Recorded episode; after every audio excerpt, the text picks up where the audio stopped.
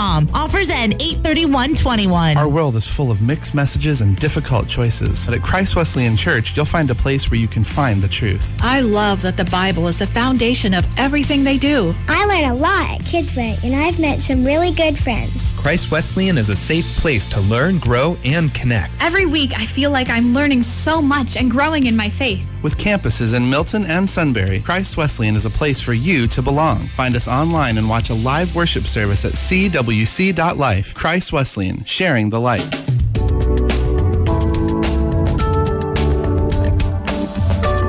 If you're looking to purchase a new home, you know how competitive the market is. Houses are being sold at a faster rate than we've seen in decades, and it's really tough to finalize the sale on that dream home. But we can help you find your perfect place. Hi, I'm Larry Johnson, president of the Bowen Agency Realtors, and our agents can ensure you have the advantage on finding and securing your new home. Now is not the time to navigate real estate on your own. Our realtors are local, proactive, and always ready to make sure that you have the upper hand in closing on a new home. Please visit us on Facebook and see our five-star reviews. Visit us on bowenagency.com or stopping in our offices in Lewisburg, Selinsgrove, or Sunbury. Coming or going, trust the talent at Bowen. Bowen Agency Realtors.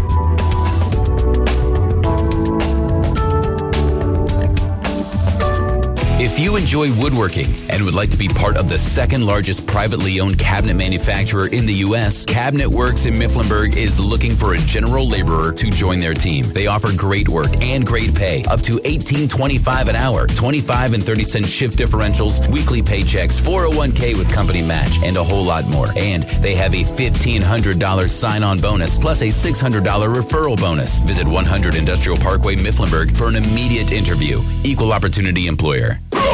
Eagle 107 is WEGH, Northumberland, Selinsgrove. Your home for Selinsgrove Seals football. The Selinsgrove Seals play on Eagle 107. Makes the catch at the 30. Makes the man miss at the 35. He's at the 45. Runs away from the defender. He's at the 30, the 20, 15, 10, 5. Touchdown for the Selinsgrove Seals. Now it's time for Seals Game Day, driven by Sunbury Motors. It's a preview of tonight's Seals game. The Heartland Conference and games all over the central Susquehanna Valley. And we'll have previews of other games airing from Sunbury Broadcasting Corporation. Now, from the stadium, here are Pat O'Brien and Steve Briggs. Welcome to Pottsville High School and welcome to Seals Game Day, driven by Sunbury Motors with Ford, Honda, and Lincolns in the North 4th Street Auto Plaza in Sunbury and Sunbury Motors Kia's routes 11 to 15 on the strip in Hummel's Wharf. This is Pat O'Brien. I'll be joined by Hall of Fame coach Steve Briggs here shortly. Tonight on Eagle 107, the 2021 Selinsgrove Seals look to get a win. It'll be their third straight season opening win if they get the win here at Pottsville. A year ago, the Seals beat the Milton Black Panthers 42 to 6 in their opener. The Seals wrapped up the 2020 season at 4 and 4, losing to the Shamokin to open up the District 4 playoffs. Tonight, the Seals take on an unfamiliar opponent in the Crimson Tide, who finished a year ago at 6 and 2. It is well known that the Seals will try to establish themselves as an offensive force this season, and it goes along with Coach Hicks, as he's not shy in saying he will try to run the ball 40 times in the 2021 season as his passing game develops.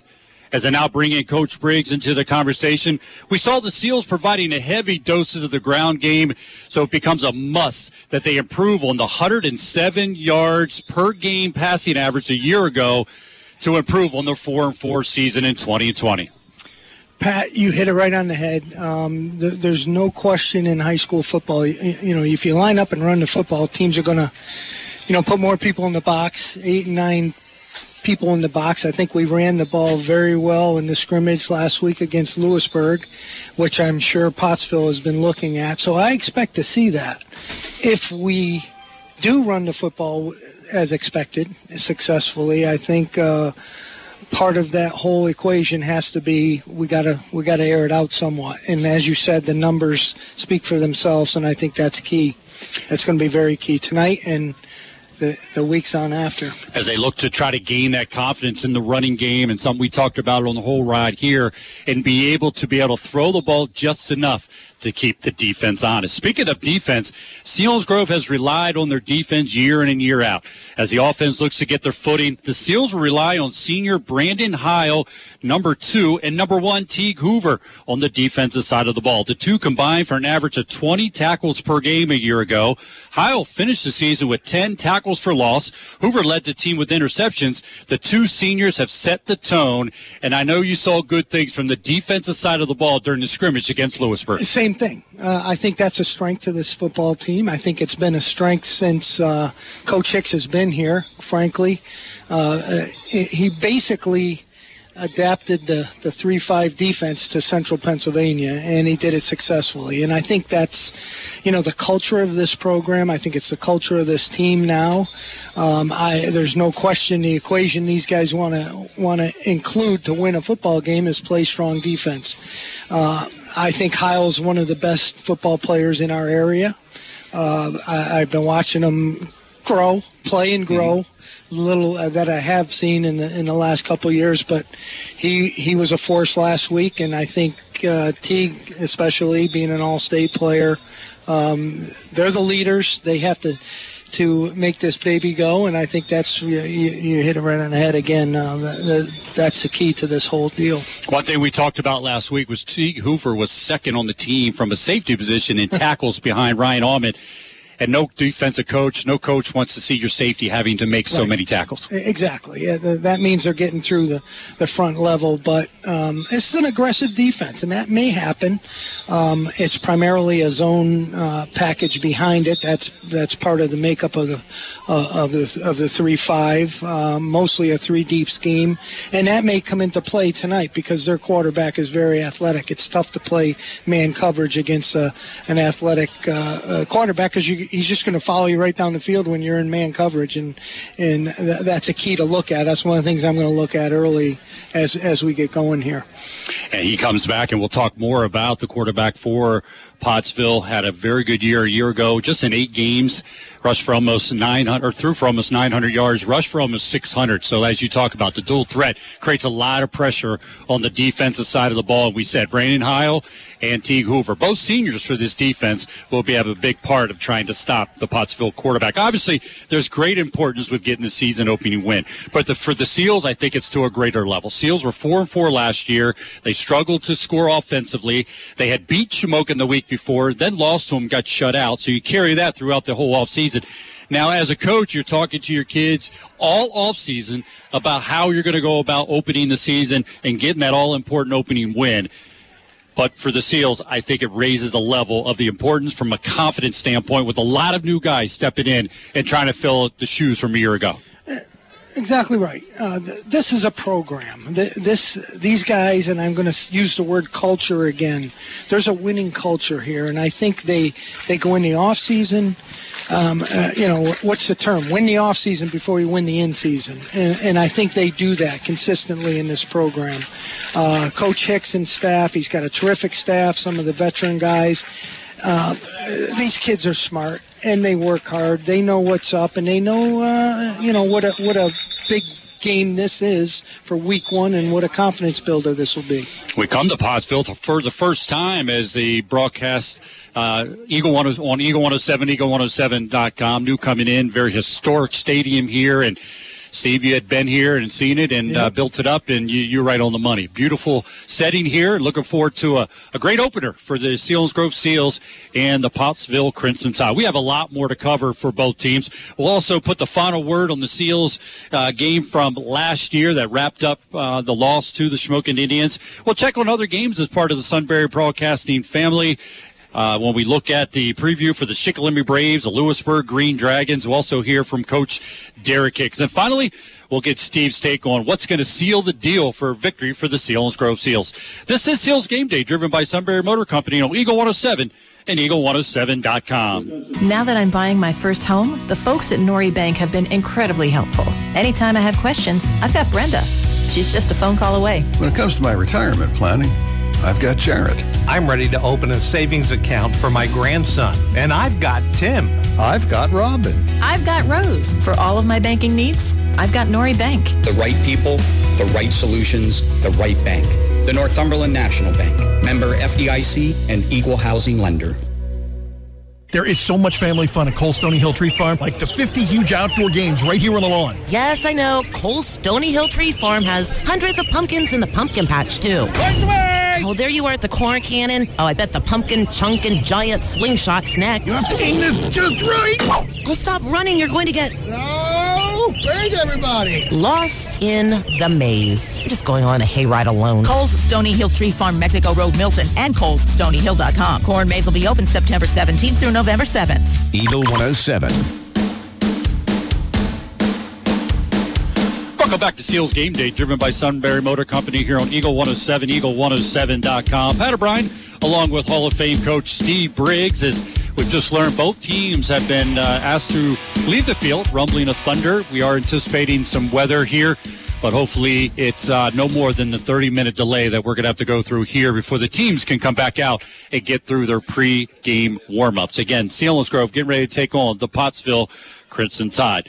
But while we're doing the pregame, we check in with other games going on a part of the Sunbury Broadcasting families.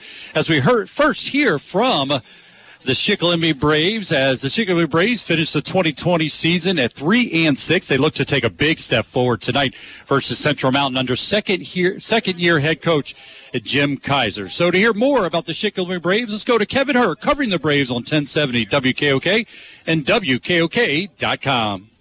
Shannon Manning starts his PHAC coaching career tonight with Central Mountain traveling to Shikellamy Stadium to face the Braves. Manning will bring the success, or at least try to bring the success, of the 2017 2019 district championships of his last eight years at Bellefonte to a Wildcats team that finished 2020 at 500 and not at the bottom of the PHAC division last year.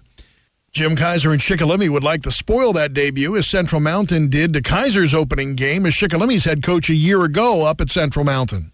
Wildcats return their key starters on offense in Brett Gerlach at quarterback and the tandem of backs of Ryan Pence and Micah Walliser. Collectively, the two had 200 carries, 1,148 yards, and 11 touchdowns. But the offensive line could be the question for Central Mountain. The beef from last year that opened up many of those big holes, they're gone. They come into tonight with a rather inexperienced O line. That, on the contrary, is Shikellamy strength this year a veteran and big O line with a collection of three running backs with experience carrying the ball.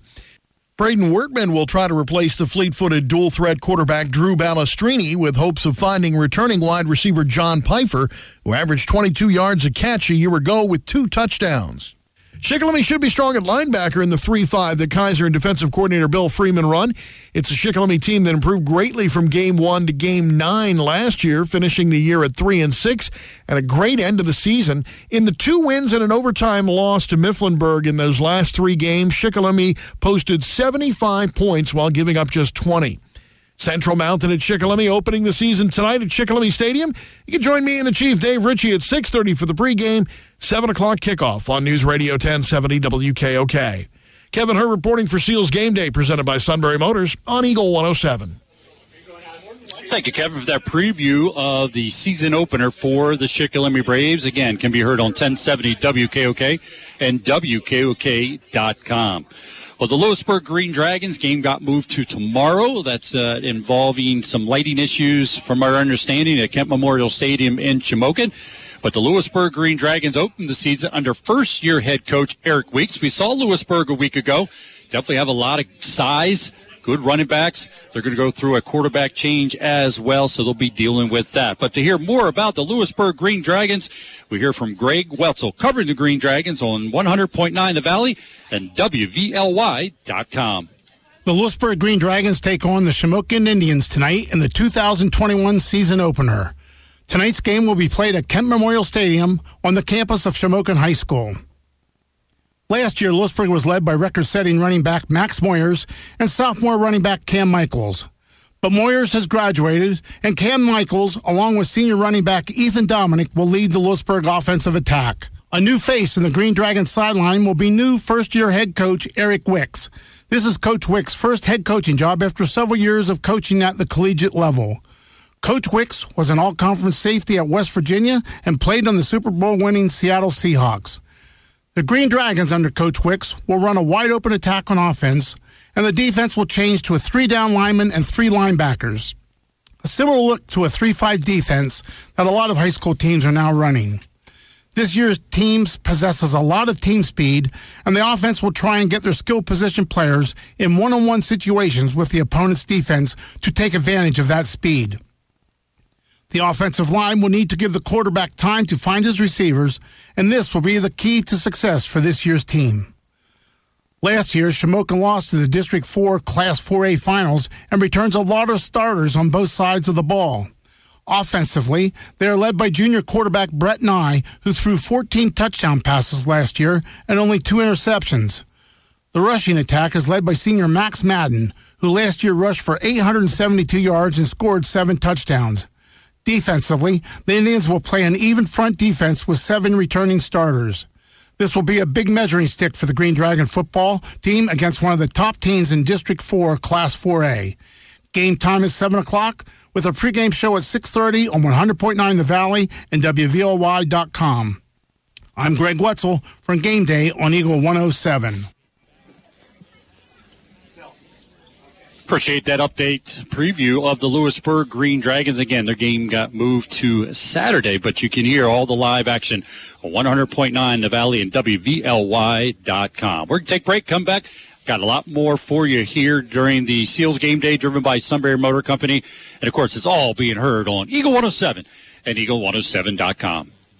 Before you travel to the football stadium to cheer on your team, Tri County Tag, your local PennDOT partner, can make sure your vehicle or tailgating RV is ready to roll. Tri County Tag Service Hummels Wharf, your convenient one stop shop for fast and efficient service. Registrations, title work and transfers, driver's license renewals, and notary services. All of those tasks that can seem overwhelming are taken care of without a long line and without an appointment. Tri County Tag Service, the Susquehanna Valley's trusted PennDOT partner for over 40 years. Open Monday through Saturday at Park Road and Pennsylvania Avenue, Hummels Wharf. State and service fees apply. This is Dr. Dunnigan from Shamokin Dam Health Center. If you suffer from muscle strain, chronic pain, or any other type of injury, we can help. We provide rehabilitation, interventional pain management, massage therapy, and chiropractic in our opioid-free multi-specialty center. We welcome new patients as we are dedicated to helping you become free of the limitations of pain, restoring pain-free function to your life. Call for your appointment, 570-743-4333. That's 570-743-4333. As those school bells start ringing, put your family in a safe, fuel efficient vehicle from WNL Subaru. Get financing rates as low as 0% on all remaining 2021 Subaru Ascent models. Or check out the all new 2022 Subaru Outbacks and the new Outback Wilderness Edition with rates as low as 1.9%. With vehicles arriving daily, check our inventory and savings online at WNLSubaru.com or see us off Route 11 in Northumberland. Financing is for well qualified applicants only. Offer ends 83121. See WNL Subaru for details. We are Eagle 107. Welcome back to Pottsville High School as we get ready for the Pottsville Crimson Tide hosting Selinsgrove Seals. Again, we're under delay right now, and we'll keep an eye on the clock as we move throughout the pregame. But right now, we under we are under delay. Both teams have gone into the respective locker rooms, but we'll continue with the pregame show here, and we look at the tough game of the week as we're keeping an eye on all games going on around the valley. Blaze Alexander Ford tough game of the week, brought to you by Blaze Alexander Ford, where it's worth the drive to Route 45 and. Steve, there's no question the tough game of the week outside of what we got here in front of us is going to be Berwick and the Southern Columbia Tigers. Give uh, Coach Carm a lot of credit, putting them on the schedule, opening up against Southern Columbia. Southern Columbia, obviously, very familiar throughout the state with their uh, w- their success. Berwick carries a, a, quite a deep history as well, but uh, Carm's got a big feat ahead of them. Take on a very tough Southern Columbia Tiger team, but again, as a coach, you know you know, you're taking on a huge task here to open the season up against a perennial power in Southern Columbia Tigers. That'll be interesting. Um, I know Coach Carm very well, obviously Coach Roth very well. Um, it, I think it's one of those games that they try to do year in and year out, and of course, being different levels, uh, classification in the state, they're never going to play each other uh, in the playoffs. So, uh, what a game! What a game for Pennsylvania! What a great game for Pennsylvania coal region.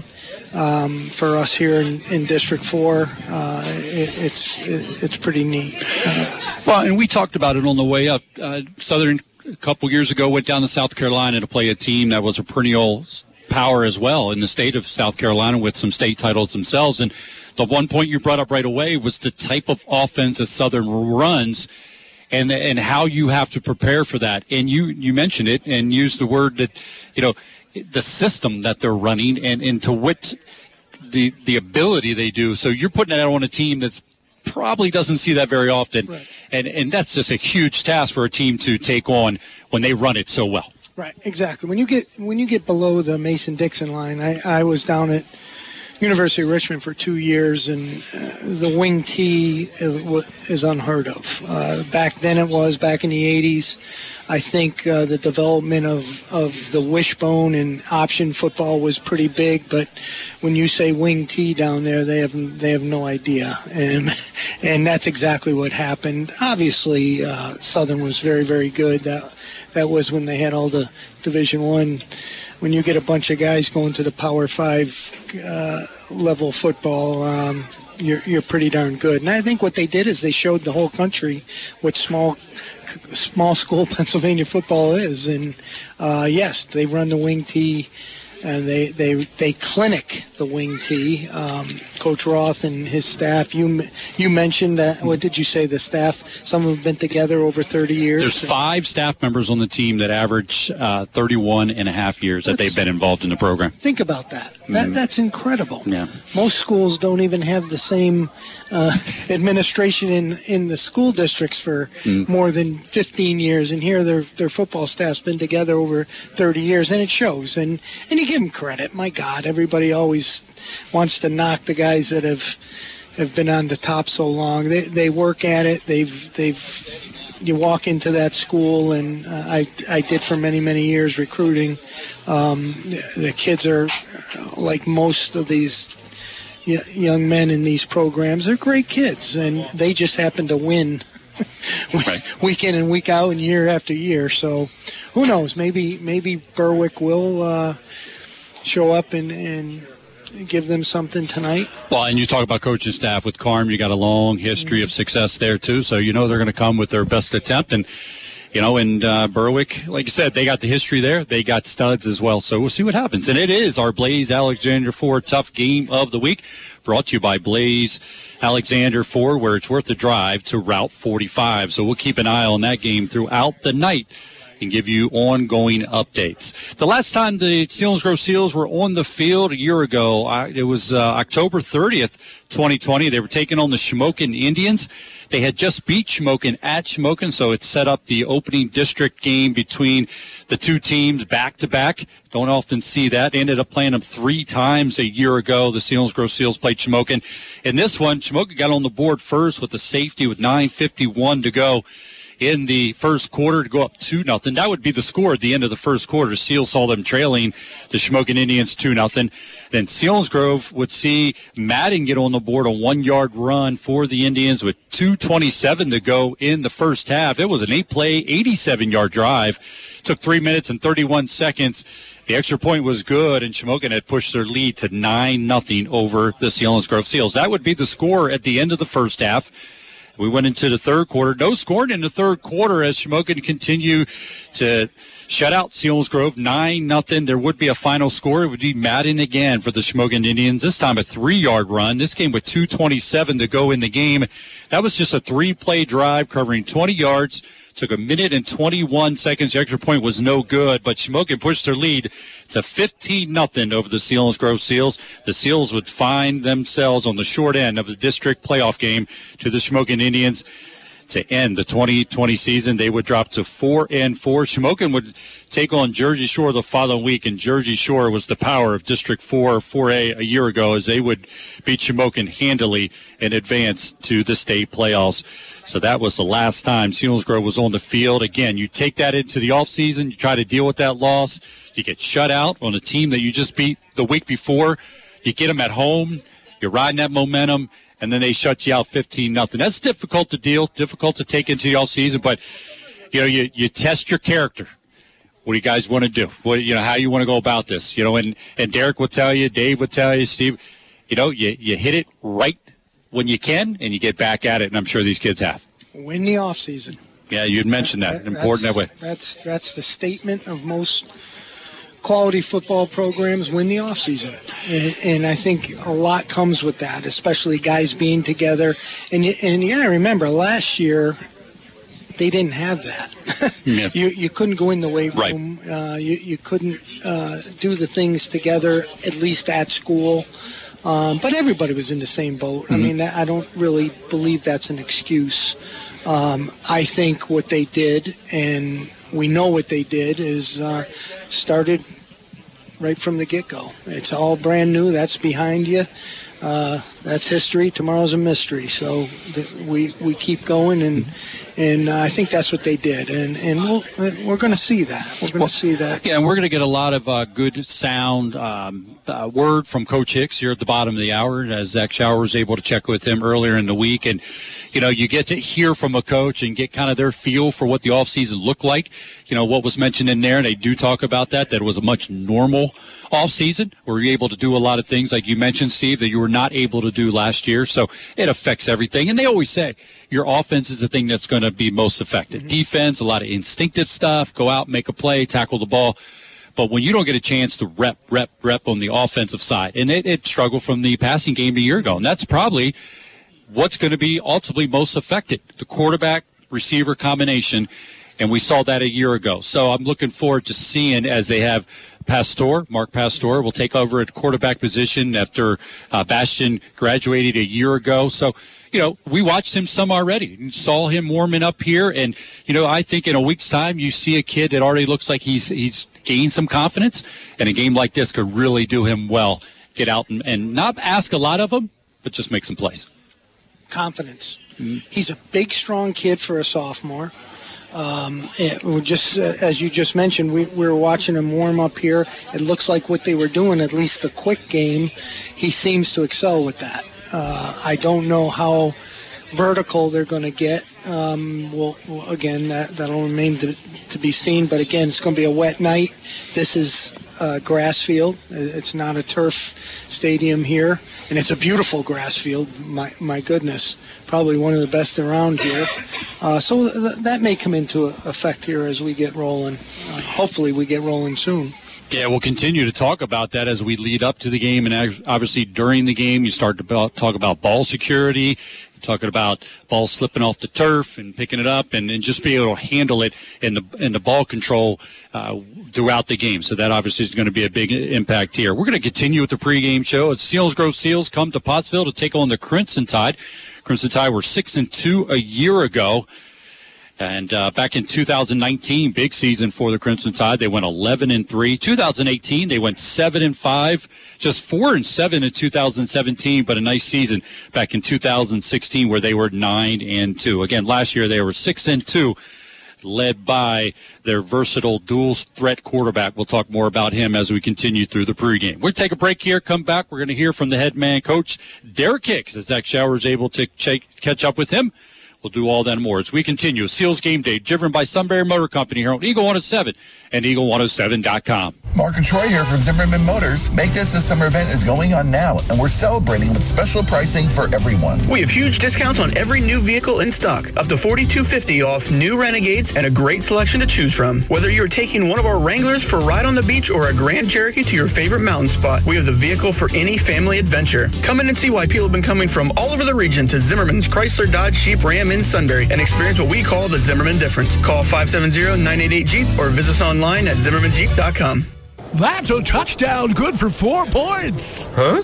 They're going to mark off this penalty at least 112 yards. What is going on? Numbers matter, and they matter most when it comes to your money and income taxes. I'm Bill Booker CPA, and I'm in my second decade of serving clients in the Selinsgrove area. Please visit me for all of your personal and business income tax needs. My office, William D. Booker CPA, is located at 530 South Market Street. I look forward to assisting you. As a proud Selinsgrove parent and resident, I want to wish good luck to all of the Selinsgrove Seals and Susquehanna Riverhawk sports teams.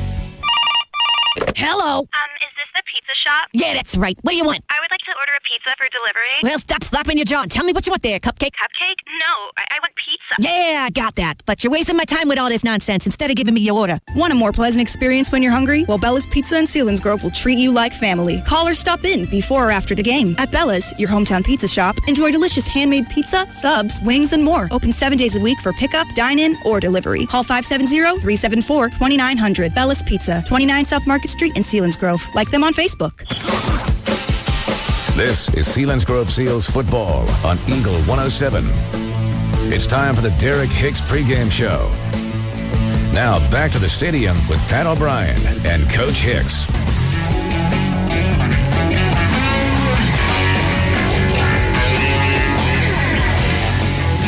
Welcome to the Derek Hicks pregame show here on Eagle 107 and Eagle107.com. I'm Zach Showers and we welcome Coach Hicks. So, Coach, uh, looks like we have a somewhat normal start to this year, normal off season. Uh, what have, how do you feel going into a year after the craziness of last year? Uh, you know, it was nice. Uh, last year, of course, at this time we were shut down for a couple weeks, kind of wondering were we going to have a season, what was going to happen. So, uh, you know, to go through HEDAC and then our normal two-a-day camp, uh, completely just you know uninterrupted and and not sweating what was going to happen was, was very nice. Uh, you know, sure the kids would have loved not to have those two a days, but we got a lot done. Uh, you know, offense and defense, I think, install wise, execution wise, are, are light years ahead of where we were last year just because of the additional time. So after, after last week, uh, you were able to scrimmage Lewisburg. Uh, what were your overall thoughts from last Saturday? Uh, you know, I was pleased. I thought uh, it, it, was a pretty even scrimmage. You know, Lewisburg was comparable to us, which is what you want. Uh, a team that's going to challenge you. Uh, you know, we gave up a, a, touchdown early that we were fortunate enough to have called back because of penalty. but you know, that's a that's a good film, good learning experience for our secondary to see what happened. And I, I think the biggest takeaway was the response our guys had when they had their their actual touchdown in the down and distance. Uh, you know, with a bunch of new starters, it, would be easy to hang your head. Uh, you know, Lewisburg was momentum was up. They were hooting and hollering, and uh, our guys came out and answered with a nice drive down the field for a touchdown of our own. So, you know, to me, the biggest takeaway was how they responded to a little adversity for the first time. And how, how important is that with, with a young team, especially? Uh, it's huge because you know no matter how good you are, uh, you know at some point something's going to go wrong. Whether it's an interception, a fumble, uh, you know, giving up a score, it's not a perfect season. So for them to uh, like I said, to just bounce right back, go out, play offense, execute, drive down the field uh, is a great sign for their resiliency and how they're going to respond this year. We're talking to Coach Hicks as part of the Derek Hicks pregame show here on Eagle 107 and Eagle107.com. Uh, so, a lot of the talk of this season offensively is who's taken over a quarterback. So, you guys decided on a quarterback uh, the starter for tonight? Uh, yeah, yeah, absolutely. Um, it, it, was a great. We started started camp with three uh, freshmen, two sophomores, and uh, after a few days, that was down to two, just the two sophomores, and our, our freshman actually is starting at wide receiver tonight. Uh, but Mark Pastore and Kale Bastion, you know, both those guys, they did it right this summer. They did the camps, they worked. Uh, they're, they're, both great leaders, and uh, it, it was a it was a tight battle. And at the end of the day, uh, talking to Coach Ferraro, the offensive coordinator, and, and, sitting down and looking at film, we went with Mark. Uh, and like I said, they're, they're both good. And right now, Mark just seems to have a little better timing, getting the ball out, and uh, you know, hitting those windows we want to hit. So, uh, Kale will continue to uh, see reps in practice, see reps in JV games, and uh, you know, he's he's more than capable of getting the job done if call, if uh, if we have to call upon him. So, if uh, looking at this team there's obviously a lot of youth, but there are there are some guys coming back this year that have had a lot of experience. Um, I believe earlier this week you named uh, Brandon Heil and Aaron Rothmel as uh, two of your captains. What what have those two guys meant to the program in the past and also this year? And Uh, what what made them an easy choice as captains for this this year's squad? Um, you know, honestly, I I try not try. I don't pick captains. I let the kids vote on it uh, every year because it's it's their team, and uh, you know I, I, tell the seniors, you know, it, it's their year. So uh, anybody who lettered last year and then all seniors are eligible to be captains. Uh, the kids voted, and Brandon and Aaron kind of ran away with it, which you know, tells me that the kids are noticing those two guys led by example all off season. They were in the weight room and uh, they were working hard when they were in there during camp you know, on the field all the time, busting the, busting their butts, and uh, you know, the, the, their fellow seniors as well as the underclassmen took notice and picked them as captains.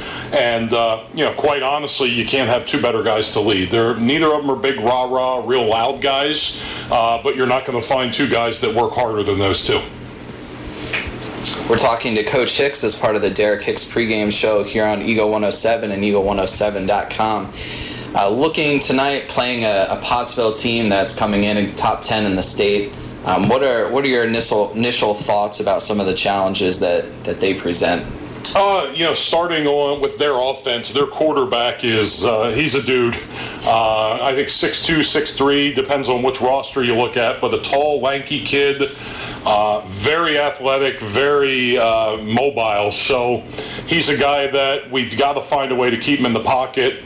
Uh, we may have to spy him at times because he, he's a threat to run the ball at any given time. They have designed quarterback runs for him. And like I said, if, if it's not there in the passing game, he tucks it and he'll turn a five yard uh, scramble into a 50 yard touchdown. So that that's defensively, that's the challenge. Uh, the other challenge, don't want to overlook him, is their tailback. Uh, again, just a kid that's, I, I, think they have him listed at like 5'10, 200 pounds. Uh, I think he runs like he's about 240. Runs the ball hard, uh, quick back. So that, that's kind of the one two punch we've got to figure out how to stop. And then uh, when we're on offense, you know, they're not the biggest defensively, but they're athletic. And, uh, you know, we, we've got to cover people up and, and give running back seams to uh, to make plays. I think you know if our line has a night, we should be able to run the ball, and uh, you know if we're able to to get that running game going, keep their offense off the field, that's a recipe for success. Sounds great, Derek. Thank you for your time. Good luck tonight. This has been the Derek Hicks pregame show. We'll go back to the booth with more from Pat and Coach Briggs as part of Seals Game Day brought to you by Sunbury Motors Company, Eagle 107, and Eagle107.com. The two best places in Pennsylvania to find a great ride are Blaze Alexander Family Dealerships and Knoebels Amusement Resort. Blaise Alexander Family Dealerships and Knoebels Amusement Resort have teamed up to give a 2021 Trailblazer to one lucky Knoebels employee. Work here, win here. Apply today for a great job and a chance to win a 2021 Trailblazer. BlazeAlexander.com for the lowest price guaranteed. In an average lifetime, we have 7 to 10 major events. We buy our first car, rent or buy our first home, get married, start a business, have children, a child starts driving, and we retire. But life is not always average or predictable. For all of life's events, common or exceptional, Shali Insurance Agency is here to help. Family owned and operated in Lewisburg, Shali Insurance Agency offers coverage for your home, auto, life, business, and employee benefits through best-in-class carriers like Grange Insurance. Shali Insurance Agency. We're here to help. Visit us at shaliagency.com. Eagle 107.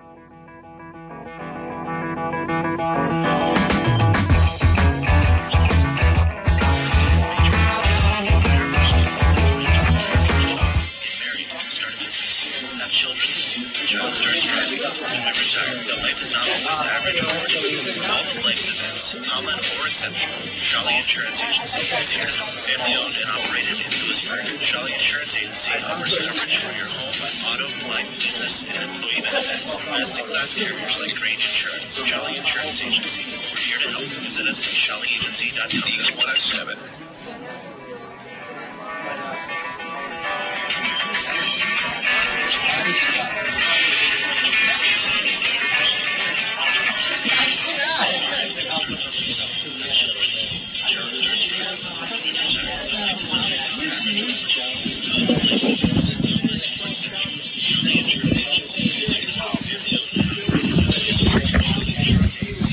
Welcome back to Seals Game Day, driven by Sunbury Motor Company here on Eagle 107, eagle107.com. Again, Pat O'Brien along with Steve Briggs, Zach Showers. Just heard from the head man, Derek Hicks. Seems very comfortable, confident about his kids. Nice off season. He knows they've been dedicated to the locker room. He has seniors to rely on, as it was mentioned in the interview when you talk about Brandon Heil, Teague Hoover. It's a nice way to start and let the offense kind of grow into themselves when you have the type of players who've had the type of careers as a Brandon Heil and a Teague Hoover, who together averaged almost 20 tackles a game years ago. That's good stuff. It's a good place to start. And, and it sounds like uh, two great choices for captains. Uh, it's, I, at first, I heard of that when uh, today and how they do it, and they, they allow the the guys to to elect their captains, which is, which you know they're they're the leaders, they're the natural leaders, and as Zach just said to me, they're both great kids. Um, and and that's key. That, uh, leadership is everything, especially when things don't go well right? Mm-hmm. Um, leadership is everything in the in the off season, which we're hounding on. But really, that's that's the foundation of what has to happen tonight and then throughout the rest of the year. And, and you talk about that captain's Aaron Rothamel now, and, and one thing I always look for in, in the development program kids, they come in. Aaron Rothamel was a kid that looked undersized, didn't know if he was going to be a big impact kind of player for the Seals going through as a freshman, sophomore but he took the most of special teams opportunity got in, made some plays, was always the guy one or two down on the field making plays over and over again. Go back to a kid, uh, Paul Oyster was a kid a few years ago, and uh, he was he. That's how his career was too. Started, wasn't sure if he was going to have an opportunity at the linebacker position, made the most of it on special teams, and worked his way through. And I I would feel very comfortable to say that's why a guy like Aaron Rothmall is a captain because of the program and the time he's put in and allowed his career to develop in this opportunity to play linebacker and center now for the Selinsgrove football team. Playing both ways, uh, which means, and, and, and I know Brandon does as well, at tailback and, and outside linebacker. And he, I kind of zoned in on him last week. Um, I think he was uh, a step above most of the guys on the team. Uh, I don't want to really boost him before this all gets going, but you know he's 6'2", 205. He probably looks even better than that in a in a football uniform. Mm-hmm. Yep. Um, so he guys like this that others gravitate to, and that's what you want in a leader, and, and hopefully we can translate it to the field. Now taking a look at the Pottsville Crimson Tide as uh, they are taking the field in their red helmets, red shirt, and well, let's call it maroon and white pants. And good year a year ago, six and two, led by their quarterback was a, had a very good year, uh, had very good season a year ago, as he was able to run and throw with only playing eight games. He just about 800 and some yards in the air, 500 plus yards on the ground, and something you already mentioned, Steve, that that's going to put a lot of pressure because when you're playing in that kind of zone concept, he can tuck it away and go. And even Derek said in the interview, he's a kind of kid that you think you have corralled, and all of a sudden he turns a five yard pickup into a 50 yard touchdown run, which goes right along with saying that when you make contact with him, you better wrap up, get some help from other guys. That's where the five linebacker setup usually goes right into that. You're going to get hit by a few linebackers. So if he's going to run the ball some, you better hope you get about two or three hats on him every time he runs. That's you know this is this is going to sound like a very dumb, immature statement, but defenses do n- are not necessarily prepared to stop a quarterback running. Okay, and Okay, and, yep. and and that's you're, you're gap controlled all up front. You're you're geared to stop running backs. You know, obviously in the passing game, the receivers. But when you have a mobile quarterback, that brings a whole new dynamic into the into the picture, and and that's tough. Uh, we, we always used to have a you know sometimes teams will play a spy, you know, drop somebody from the front off to, to help. Well, again, which we're, we haven't really mentioned, this is the first game. They've had one scrimmage. Right. I know both teams exchanged film, probably most of last year, okay, which is what you you have to look at. Both coaching staffs are, are veterans, meaning they've been at the place, so there shouldn't be any surprises out here tonight. Hmm. Selinsgrove has to contain this kid and keep him in the box They got to have play hat on hat, and they got to tackle. You, you mentioned Teague Hoover as being an all-state with a lot of tackles. Well, that that goes both ways. When a safety's making a lot of tackles, well, Yep. you know, you know, you don't necessarily want that, but he's making tackles, Right. which means he's a football player. Mhm. Yep. Okay, still blocking and tackling. Mhm. So we got to get a lot of guys around the ball, and and I think that's going to be the key.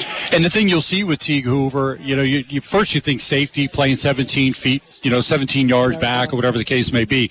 He's not doing that. He's creeping up, and when he's coming, he's hitting a guy like a linebacker. He's getting into, he's getting at him, you know, right around the line of scrimmage too. So he's going to make hits at, that appear to be a linebacker type of of uh, attack from your safety. So you know these aren't I'll catch you from behind when you're running past me kind of stuff. He is definitely an aggressive, aggressive kid, and he's going to have to deal with the senior quarterback for the Pottsville Crimson Tide. When you talk about Jace Corbello. Snowell, he is 6'3", 205 pounds, and he's a senior. And you heard from Coach Hicks already talk about this kid is a dude, and you look at it, 6'3", 205. But when they need to run the ball, Steve, we've already saw this Davis kid when we were coming in, and he's put together in a real nice way, too. Uh, he's he's 5'10", 190 pounds, and he's a 12th grader as well. Had a good year a year ago. When you talk about his numbers coming in to from a year ago, 78 carries, 515 yards, and six in eight games with three touchdowns. So he can do it too from the backfield. the tape I watched, which is the tape that you you as well saw, he he does something that, in my opinion, is very recruitable. You always say this with a running back: Does he get his foot in the ground and get north and south? That's what this kid does. He runs away from people. He he's stocky. He's not a real tall kid, so it's going to be a power back type of a, a deal. And again, we have to tackle well. We got to contain those two guys, um, and, and, and frankly, contain them and let the scoreboard take care of itself. And that will be the motto throughout. Absolutely, with this team, as again we talk about this offense and trying to get their footing, get things going, and they're going to rely on this defense to allow that to happen. When you look at the Crimson Tide from a year ago, they averaged 29.6 points per game. They did score 52 points in a win over Minersville. They had 27 or more points in six of their eight games, so they're going to put up points. They had seven touchdown passes, 26 rushing touchdowns a year ago. And again, that's in eight games. They average 116 through the air, 246.6 on the ground for the Crimson Tide. Now, Carabella did throw five interceptions a year ago. They lost the fumble. They fumbled the ball 18 times. Now, they only lost it three times, which you'll say, Yeah. but you're talking giving up downs. You're giving up plays when you're fumbling the ball. Now guys are scrambling, jumping on top of it. That's if they're going to put it on the ground. That's another element. The Seals defense is going to have to take those opportunities and and scoop up that ball. Pat, we talked about it briefly. This is 2021. Most of the most of Central PA, the teams that we see play on plastic. Mhm. Let's face it. Yep. Okay. This team plays on majority of their games on on grass, which again, there's elements to it. There's going to be elements tonight. That could be part of the the. Uh, uh, that equation of, of fumbling the football, putting the ball on the ground a little bit. I don't know. Yeah, sure. But still, that's what we're seeing tonight. And if that's a factor, Selinsgrove's got to take advantage of those. You know what? It could, probably it, it, you talk about that. Okay, we're going to accept that we're playing on grass. It's going to get cold. It's going to rain tonight. But if you're fumbling the ball 18 times, the reaction from your own team to get to that ball to recover it. I mean, you wonder if that's a you know that's instilled in them that if we get on the ground, I mean, you have all these drills. You know, get to the ball, get the ball. If you're drilling the fact that we may put the ball on the ground because we're playing on this and that creates some problems, but the fact that you recovered 15 of those 18 fumbles, that I don't know. That, that it's saying something about whether you're schooled on that, that you don't give up on the play and you get back on top of it. But we'll keep an eye on that because again, if that gives Selinsgrove an opportunity for short fields and uh, gives this offense a chance to be on a short field, that could be huge benefits for the Selinsgrove Seals. Well, in the last five years, the Potts, Pottsville Crimson Tide 37 and 19, including 11 and 3 in 2019 and 9 and 2 in 2016. If you look at them on the defensive side, gave up 13.6 points per game. They most they gave up was in their season opening loss to Nativity BVM when they gave up 31 points. They did have a shutout last year where they shut out Lehighton. They held opponents to 13 points or less in four of their eight games. Six interceptions, two fumble recoveries on the defensive side. They only had 17 sacks, 2.1 sacks per game. Tackles for loss, they had 41 on the season, averaging 5.1 tackles for loss. So they're going to come at you from all angles and try to get into your backfield. Something, again, the Seals are going to have to deal with. From a tackle returning uh, tackler, from he 5.3 tackles per game. A lot of what you saw in their stats, their defensive side of the ball graduated. Right. Interesting to see how Pottsville has other guys stepping up and have to play on this defensive side. They lost a lot from statistical standpoint on the defense side of the ball. I did notice Ferment, 27. Mhm. Um, and, and again, without really studying their roster of who's back and who's not, you've, you've kind of got to look and see who's a senior and so on and so forth. But this kid's a player. 27's a player for them, and I think, um, well, it shows. He had he, he led the, the team in tackles at different points last year. But again, they're going to be young. They're Mhm. going to be a very young defense, and I think the strength of this football team, Pottsville, that is, is their offense. And, and frankly, I'm going to say the strength of our football team is the defense, just because of the youthfulness and a and a new QB. So uh, this is going to be a good one. So what's going to give his offense or the defense? And Seals Selinsgrove is going to bring it here tonight, and going to have to. After tonight, the Pottsville Crimson Tide will take on Wild Missing, then Saucon Valley. They'll be at Blue Mountain. They'll host Lehighton before they travel to Southern Lehigh. They'll be home against Wilson. They back-to-back road games, Northwestern Lehigh and at Bangor, before they finish out their 2021 season against North Schuylkill. So that's a look at the Crimson Tide. They have a history of 703 wins, 531 losses, and 46 ties. Their coach, Tom McGurry, ninth year, he's 44 and 41, again, including a 2019 season where he went 11 and 3.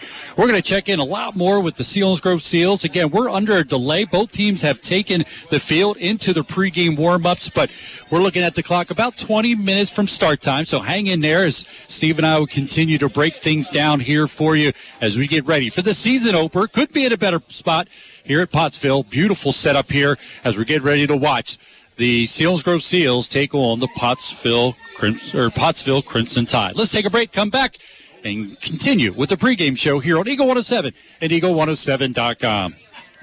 Known as a high performance dealer of the Susquehanna Valley, Murray Motor Chevrolet. They have the best selection of performance cars in Pennsylvania. You can't touch that. What's your summer pleasure? Get the car truck you want and then turn the heads. Murray has over 10,000 horsepower on the lot. All brands from gas and diesel, lift trucks, and an impressive selection of cars, cams, supercharged, and nitrous.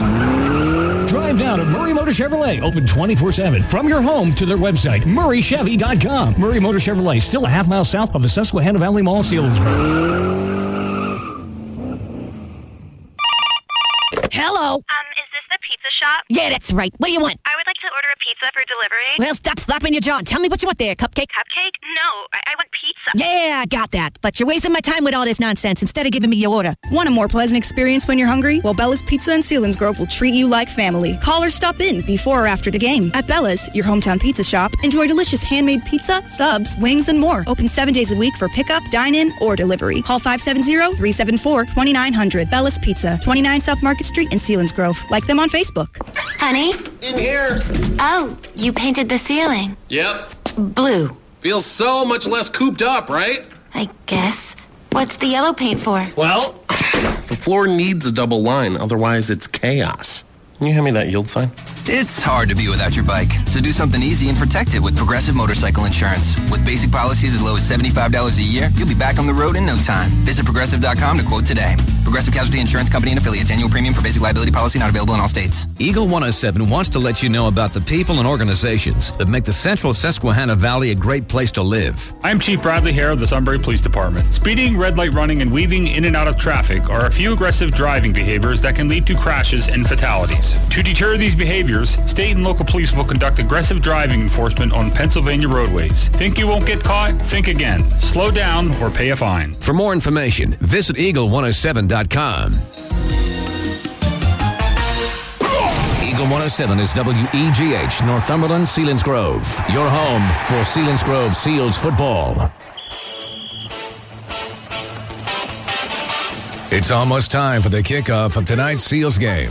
Selinsgrove Seals football on Eagle 107 is sponsored by Blaze Alexander Ford, Tri County Tag, Bill Booker CPA, Selinsgrove Ford, Coles Stony Hill Tree Farm, Truck and Trailer Sales, Zimmerman Chrysler Dodge Jeep and Ram Truck, Shamokin Dam Health Center, Shali Insurance Agency, Murray Motors, Carpet Man, Glick Incorporated, WNL Subaru, McCreary's HVAC, Dairy Queen, Blaze Alexander Nissan, and Bella's Pizza.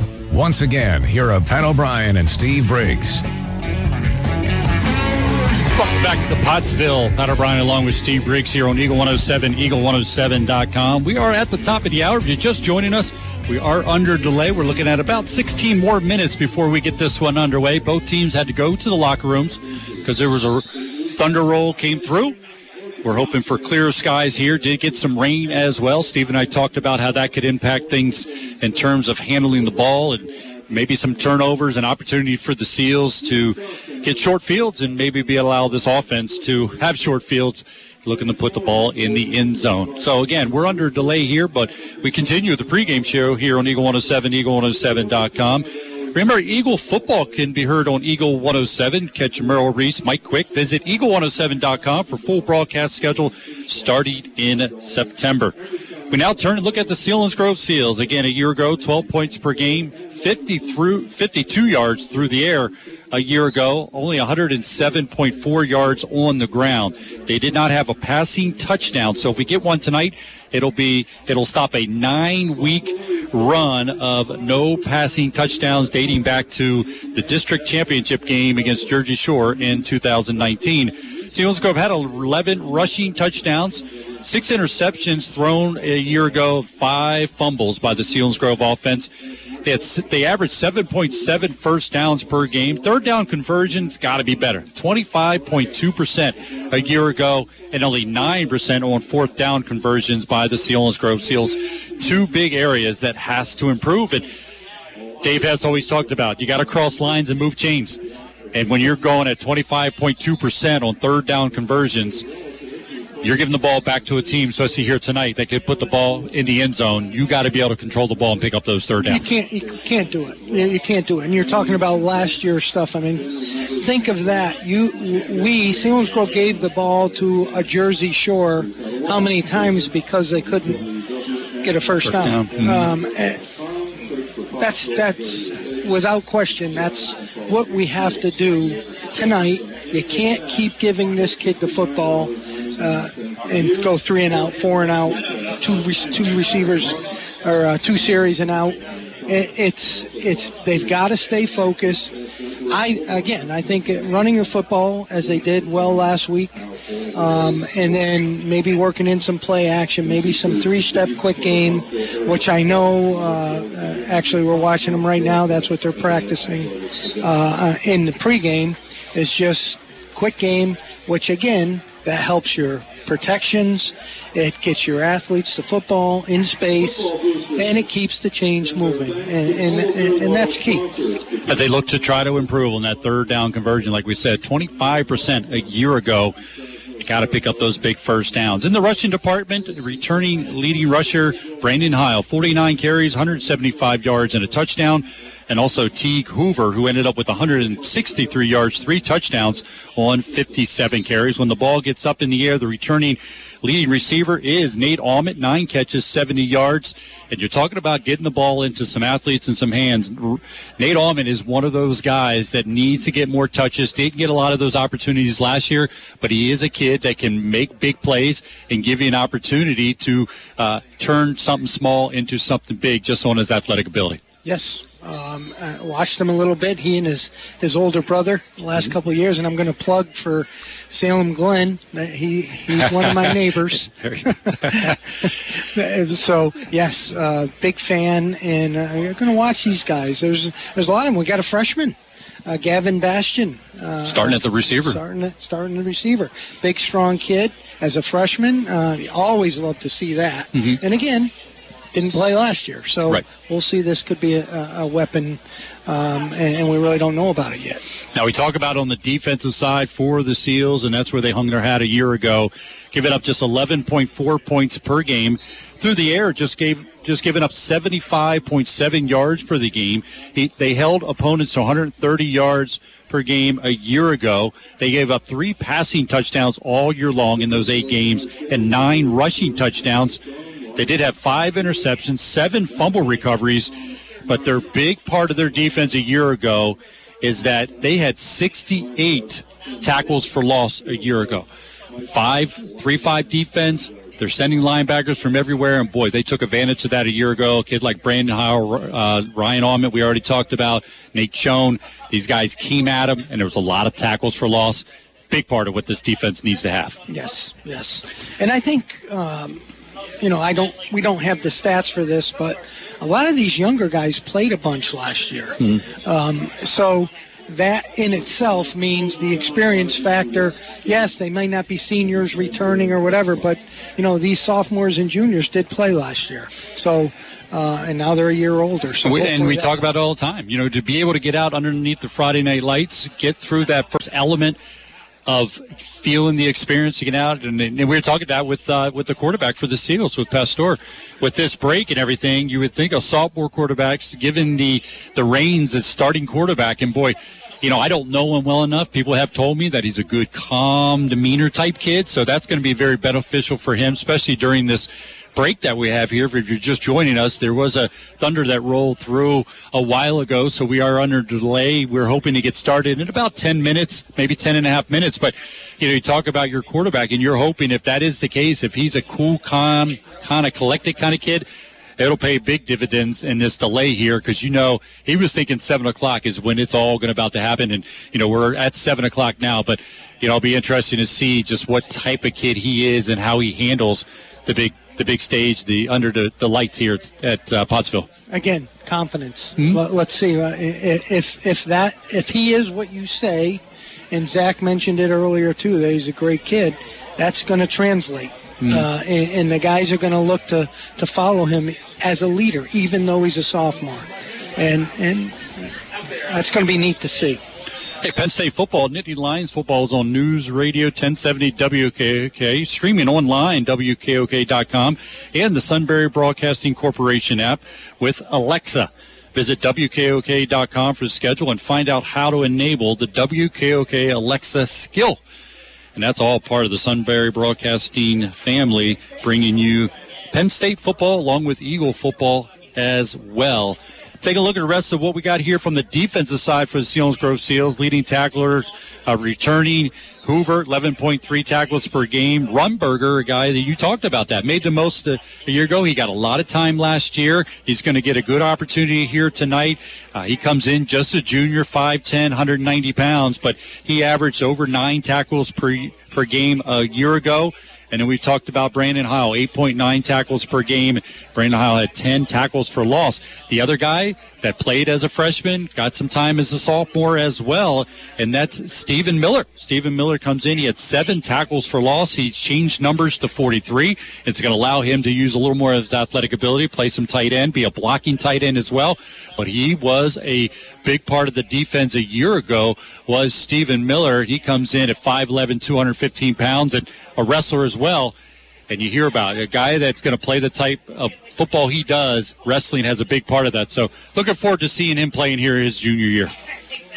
I believe it's his brother Ethan. Yep, coming in Let's as a freshman. Let, let, I'll, I'll- I'll I'll challenge you to our first bet. When are you going to say it's Miller time? on- on the air? well, well, last year was already Stephen Miller. So how many times do you think we made reference to "Fly Like an Eagle"? so yeah, that I'm, I'm going to like that. So got our first little zing in there. That's going to be a good one. We'll have to wait to get that opportunity, and I'm going to have to credit you once I say that. Go back all the way to bye bye bats. So you, you never know how they're going to come out, when they're going to come out, but that that might come up, and they're going to get opportunity. Both of them, as Ethan is uh, getting the starting nod on the defensive side of the ball. So he's going to get that opportunity to make some things happen here early in this game. Number 44, the freshman, and everything I've heard about him is thousand miles an hour. He's a thousand miles an hour kind of kid. Sometimes you gotta, and some people related to a Joe Con from just a few years ago. When Joe was younger, it was all about Damian Ravy. People have mentioned the same kind of mentality. He was a safety uh, on the Selinsgrove 2015 team, and you know, just all out. And that's what they talk about with this Ethan Miller. That sometimes you almost got to pull him back and go. Take a deep breath here, but it's hard when the kid when those lights come on and he, they say he just goes. So I'm looking forward to seeing him. And Pat, much like Gavin Bastion, he's a freshman. Absolutely. So uh, w- well, let's see if these freshmen are going to grow up quickly tonight. And after maybe 9:30 tonight or 10 o'clock, based on when we get going, if they're no longer freshmen, I always Exactly. used to say that. Yep. Oh yeah. You guys, you're no longer freshmen. So we'll see how that goes. Again, we had to go to a delay. Both teams have gone through and continue to go through their pre-game warm-ups. The clock that's winding down to game time sits at 6:46. Another big part of this, and, and you and I talked about on the way here, during the scrimmage, they didn't do any special teams. They punted a couple times, but you didn't see the snap, hole, kick.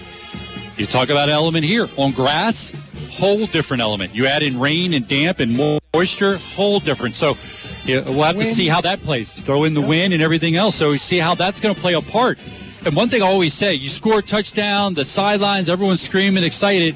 And then if you falter on that extra point, boy, it's the it's the it's the air out of the balloon. It just really sucks it out of you. So that's a crucial part. Selinsgrove's relied that on the years.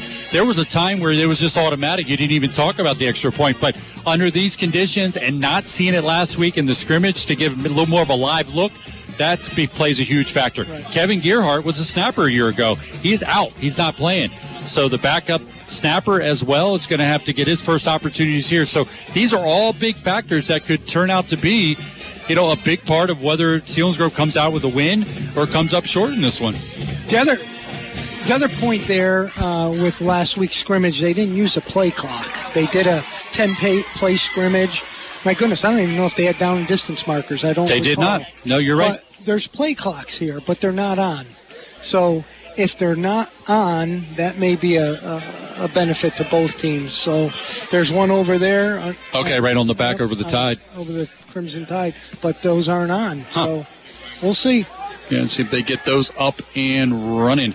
Looks like we're starting They're calling for the captains, and that's when the adrenaline starts to pump. Both teams are going to walk out. We talked about Aaron Rothenwald, Brandon Heil are the captains for the Selinsgrove Seals. They'll be out there with Coach Derek Hicks. But let you know, after tonight, Selinsgrove will be back home taking on the Jersey Shore Bulldogs. They are the favorite in District 4 4A as the returning District 4 champions. Then they'll be at Shamokin, take on Berwick, who we already mentioned, is taking on the Southern Columbia Tigers tonight in our uh, game, tough game of the week. Then Selinsgrove is going to travel to another unfamiliar territory, and that's Muhlenberg to take on the Mules. Then they have Shikellamy at home, travel to Central Mountain before returning home for back-to-back games, where they'll take on the Columbias. First, the one from Central, and then they'll take on Southern Columbia in Week Nine, and they finish out on the road as they'll take on the Montoursville Warriors. Selinsgrove in the last five season, 35 and 23, four and four a year ago. 2019, seven and five. 2018, they were five and seven. 2017, they went 11 and three, and back in 2016, they went eight and four. Derek Hicks in his seventh year got a total of 48 wins, 25 losses in the history of Selinsgrove. 562 wins, 392 losses, 25 ties for the history of Selinsgrove football as they take on a historic high school and the Pottsville Crimson Tide as well. Carabello, he is one of the captains, also Davis, and the other captain for the Crimson Tide, number eight, and that is DeCello, the wide receiver, leading receiver for returning for the Crimson Tide. Captains shake hands, coaches, captains jogging back to the respected sidelines, and first time at this, I'm excited. This is going to be awesome. This is where we need to be. I've been doing this 23 years, and I get this feeling every time when the captains run back to the respected sidelines. Isn't it? Isn't it great? I, I, I was sitting here listening to the band. This is Pennsylvania high school football. under the Friday night lights. Going to hear the national anthem here, and as we sit at 7:10, Little delay here, but we're hoping to get this one started. Good fan base here on the near side for the Pottsville Crimson Tide. Here's the national anthem for game time.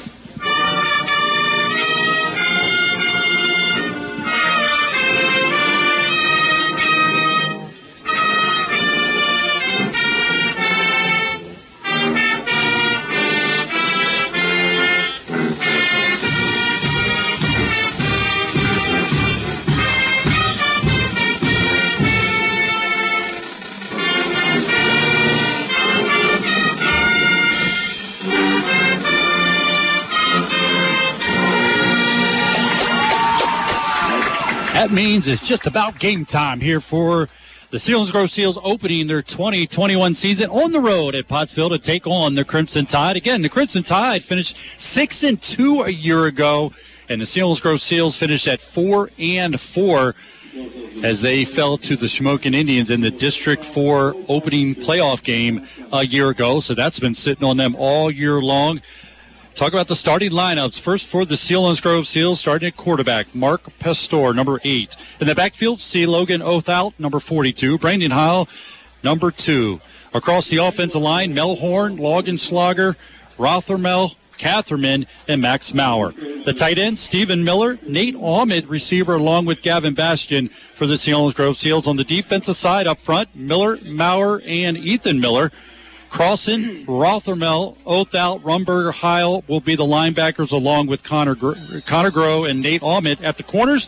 And Teague Hoover will be the safety for the Seals. Seals will get the ball first. Short kick off the turf taken by Nate Ahmed. Off the right side, being chased at the 25, falls forward. It's going to give Seals good field position to start this one at the 30 yard line. Seals will have it first down and 10 from their own 30 as we're just underway to start the 2021 season. Pay attention to that return. They had a seam, Pat. They had a seam, and I think if he had two blocks, it would have been a big play. And special teams. And that's that's a, yep, that's another big part of what the Seals got to get good field position. You know, we can't say it enough about this offense is going to try to get their footing literally and figuratively under these conditions, but to get good field position, as you mentioned, we'll keep an eye on that as we move throughout the game and talk about maybe be able to break one for the Seals. Ahmed goes left. You got Bastion to the right. I formation behind Pastor, who will take his first snap as the Selinsgrove quarterback here on first down and 10. Takes the snap. Deep man, Heil. It's got a hole.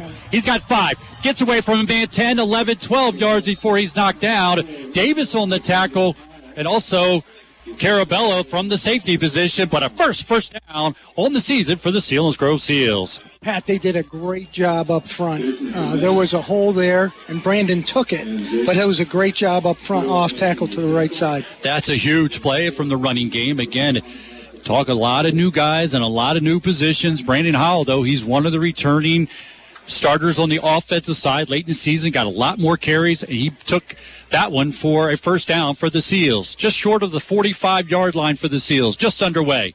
Getting a call, it's Heil trying to take it out to the left, hit by multiple Crimson Tide on that one, and he's not going to get much, maybe a loss of yard. Ferment was on the stop that time for the Crimson Tide. They're going to give him one, so he did stretch it out to the 45 yard line. It'll be a second down and nine for the Seals. Ferment's a football player, uh, and that, we mentioned that earlier. He's a big, strong kid. He runs. He's been on the football both plays so far. So second down and nine. The Seals' first offensive possession of the night. First offensive possession for either team. Got a late start here tonight, so just getting started. Give it to the fullback, Othout. He spins away from the tackle. He's dragging defenders into Crimson Tide territory to the 49 yard line. A big run from your fullback, and he gives it the Seals a third down and medium in Crimson Tide territory. Inside trap. very well executed again, and also run well. And that's what we saw last week was the the power that these guys showed. Lower body strength. Oath showed it on that one. And that's a big run to set up a third down and short. Now he can still do a couple of things here on this third down play for the Seals. Wide receivers to each side. Leading receiver from a year ago, Ryan Almond on the right. Excuse me, Nate Almond on the right. I formation behind Pastor. Blitz being shown by the Crimson Tide. Give it to the fullback. Othout falls forward, drags the tackler close to the 46 yard line. So if it's marked there, that's going to be another first down for the Seals. This Selinsgrove team struggled to pick up first downs. We talked about that third down. We already said it going in 25% a year they ago. didn't- they didn't give it to them. They're going to say it's short. That wasn't a good spot. Not a good spot there, so they're going to have to have it fourth down and inches here to see if they go back to the fullback again. Now, a year ago, only 9% on fourth down conversion for the Seals a year ago. Pastor under center, keeps it. It's got a first down, falls forward. Great job. Good push by that offensive line, picking up a first down. So the Seals keep this drive alive, keep the chains moving, crossing lines, and pick up a first down at the Crimson Tide 45 yard line. And what did we say? Confidence. Coach Hicks just gave them a lot of confidence right there. Absolutely, and That give was- it to your to your uh, starting quarterback in his first possession at that spot for the Seals. I agree. Big confidence builder there. Ran behind Rothermel, the center. Just stuck it in quarterback's hands and just fell forward, picked up a crucial first down for the Seals. Just underway, no score. As Stephen Miller goes from left to right, to tight end on the right side. Blitz coming, a lot of movement up front, but nobody comes off sides. Ball's on the turf, and Brandon Howell's going to jump on top of it. But that was Davis coming in there and disrupting that play. And Selinsgrove fortunate to jump on top. It could be a loss of five on the play, so it'll be a second down and 15 for the Seals. I think we're going to see more of that. When they have stopped Seal, when Pottsville stopped Selinsgrove, it's been with pressure. When they haven't, we've gotten positive plays. We're going to see a lot more pressure. expecting those linebackers to keep creeping up and coming with the blitz there. They go four man front here with the four linebackers. Second and 15. Pastor, first pass of his career, gets it off, underthrown, looking for Bastion here on the near side. Bastion claim he caught it, but they're going to call it incomplete. It's going to bring up a third down and 15. So Pastor rolled to his right, trying to find Bastion with the catch out there, unable to, and it's a tough third down and 15 here for the Seals. He wasn't pressured though, Pat. That was uh, he sprint out. He threw the ball maybe a second too early. Uh, he's got to get his feet under him when he's throwing the ball on a sprint out. But that was a nice play. He was not pressured there. Good point there as we watch this offensive line try to protect their sophomore quarterback. It was intended for Gavin Bastion and fell incomplete. Third down and 15 for Pastor. Under center. Long count. Taking a snap. Five step drop. Looking left. Gets it out there. Going to be overthrown. He was looking for Nate Ahmed. And again, Nate Ahmed was there. That's one of those guys. He was covered by safety Carabello, but it falls incomplete. Now it's a fourth down and 15. So how much do you take away from that drive? It does stall, but you got it into Crimson Tide territory, running the ball well. So you got to feel you, you feel pretty good about that start there. Exactly. Uh, maybe, maybe, uh, and these guys are talking about it upstairs. Maybe throwing the ball in a situation where they know that they're not throwing the football. In other words, on a first down, maybe to get the chains moving a little bit. But still early. This is a big play right here. Miller will punt this away. Stephen Miller. It's going to be a short kick off the right. It's going to bounce and just stop right there at the 27 yard line. So the Crimson Tide will take over first down and 10. We have 8-12 to go in the opening quarter. You're listening to Seals football here on Eagle 107, Eagle107.com. Pat O'Brien along with Hall of Fame coach Steve Briggs. Zach Showers, our stat man. As the Seals will go on defense for the first time here tonight. Looking at the defensive side up front will be Stephen Miller and also Max Maurer and Ethan Miller up front for the Seals. The linebackers will be Crossan, Rothermel, Othout, Rumberger, and Heil. The defensive back, Grove and Ahmed. The safety is Teague Hoover on this first down and 10 play for the Crimson Tide. Crimson Tide finished a year ago at 6 and 2. Senior quarterback taking the snap here. Gives it to the lone man in the backfield. It's got some room. Takes it close to the 35 yard line. Othout on the stop for the Seals, but that's going to be The Crimson Tide able to get it out to the 35 yard line on that run there. Was that done on the carry that time? Done. Okay, number 24 got the call this time. He's going to split off to the right in a slot position. They go trips to the right this time, trying to spread the Seals defense out. Brandon Heil will pick Dunn up in the slot. Carabello looks at a throw that way, throws it. Got the reception open, incomplete. Intended out there that time for DeCello. He's the leading receiver for the Crimson Tide a year ago. That one connection not made. Now it's a third down. We'll call it about two for the Crimson Tide. 7.35 to go here in the opening quarter. No score between the Seals and the Crimson Tide. Pat Mi- Miller got pressure on him that time, actually knocked him down. So those are things to look at and see how he handles that. See if they can continue to get that pressure as they go trips to the right again on a big third down play for this defense. They're going to hand it off. Is that Davis getting a call? He's going to pick up a first down, slams the ball down as he gets over the 45 to the 47 yard line, gets up, realizes maybe a little too much there, gets the ball, throws it to the ref. The ref drops it, and now we're going to get this thing lined up. Yes. First down for the Crimson Tide. It was a counter play. Good play. Hit it hard. He hit it hard. Mm. Absolutely. These running backs are good, Pat. It's going to be a lot to deal with all really, night long. Really good backs here. We'll have to watch the substitution pattern here for both teams as well. Carlson looks like he's off sides, not going to call it. Carabello's going to get it. He's going off the right side. Gets away initially, but Teague Hoover, and it's something we talk about all year. Teague Hoover just made a tackle in the backfield from his safety position. A good stop on a very good quarterback. But there is a flag on the play as well. Great. They, I think they did catch call it offsides. Let's see. So there's going to be a conversation here with the officials. Allow me to oh. tell you that the you can follow the Steelers all season long at 100.9 The Valley. Visit WVLY.com to see the broadcast schedule starting in September. So you can hear NFL on WKOK on Sundays. Also, the Eagles and the Steelers, all part of Sunbury Broadcasting Corporation family. Penalty goes against the Crimson Tide. Walks the ball back to their 36 yard line. So they're going to be forced into a first down and long, following the penalty. Rumberger coming off the right side. Carabello gets rid of it. It's got a man. Nope, drops it. Incomplete. Good pressure, though, once again, coming off the right side that time by the Seals defense. They pressured him again. This is go- that's key.